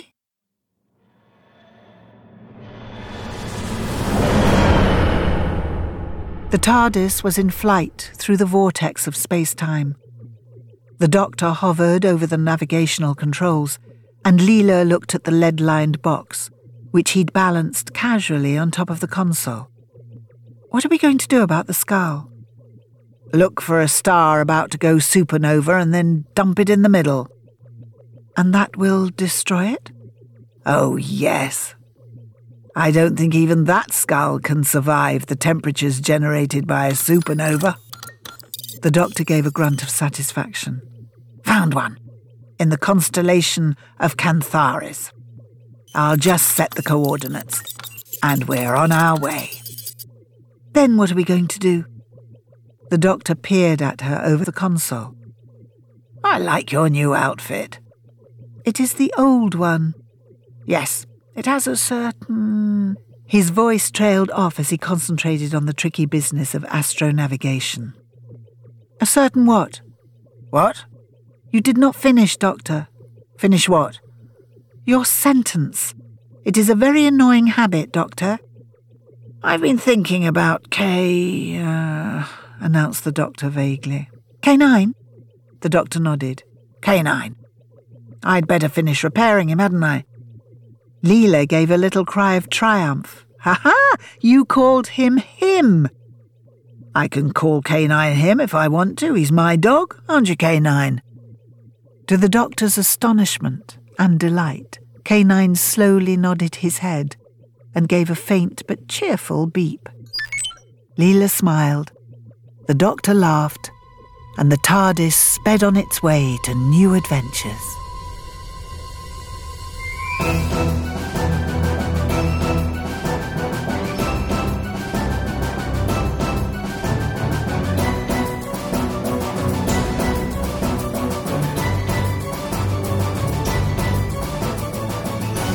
Doctor Who and the Image of the Fendahl by Terrance Dicks was read by Louise Jameson and is a BBC audio publication.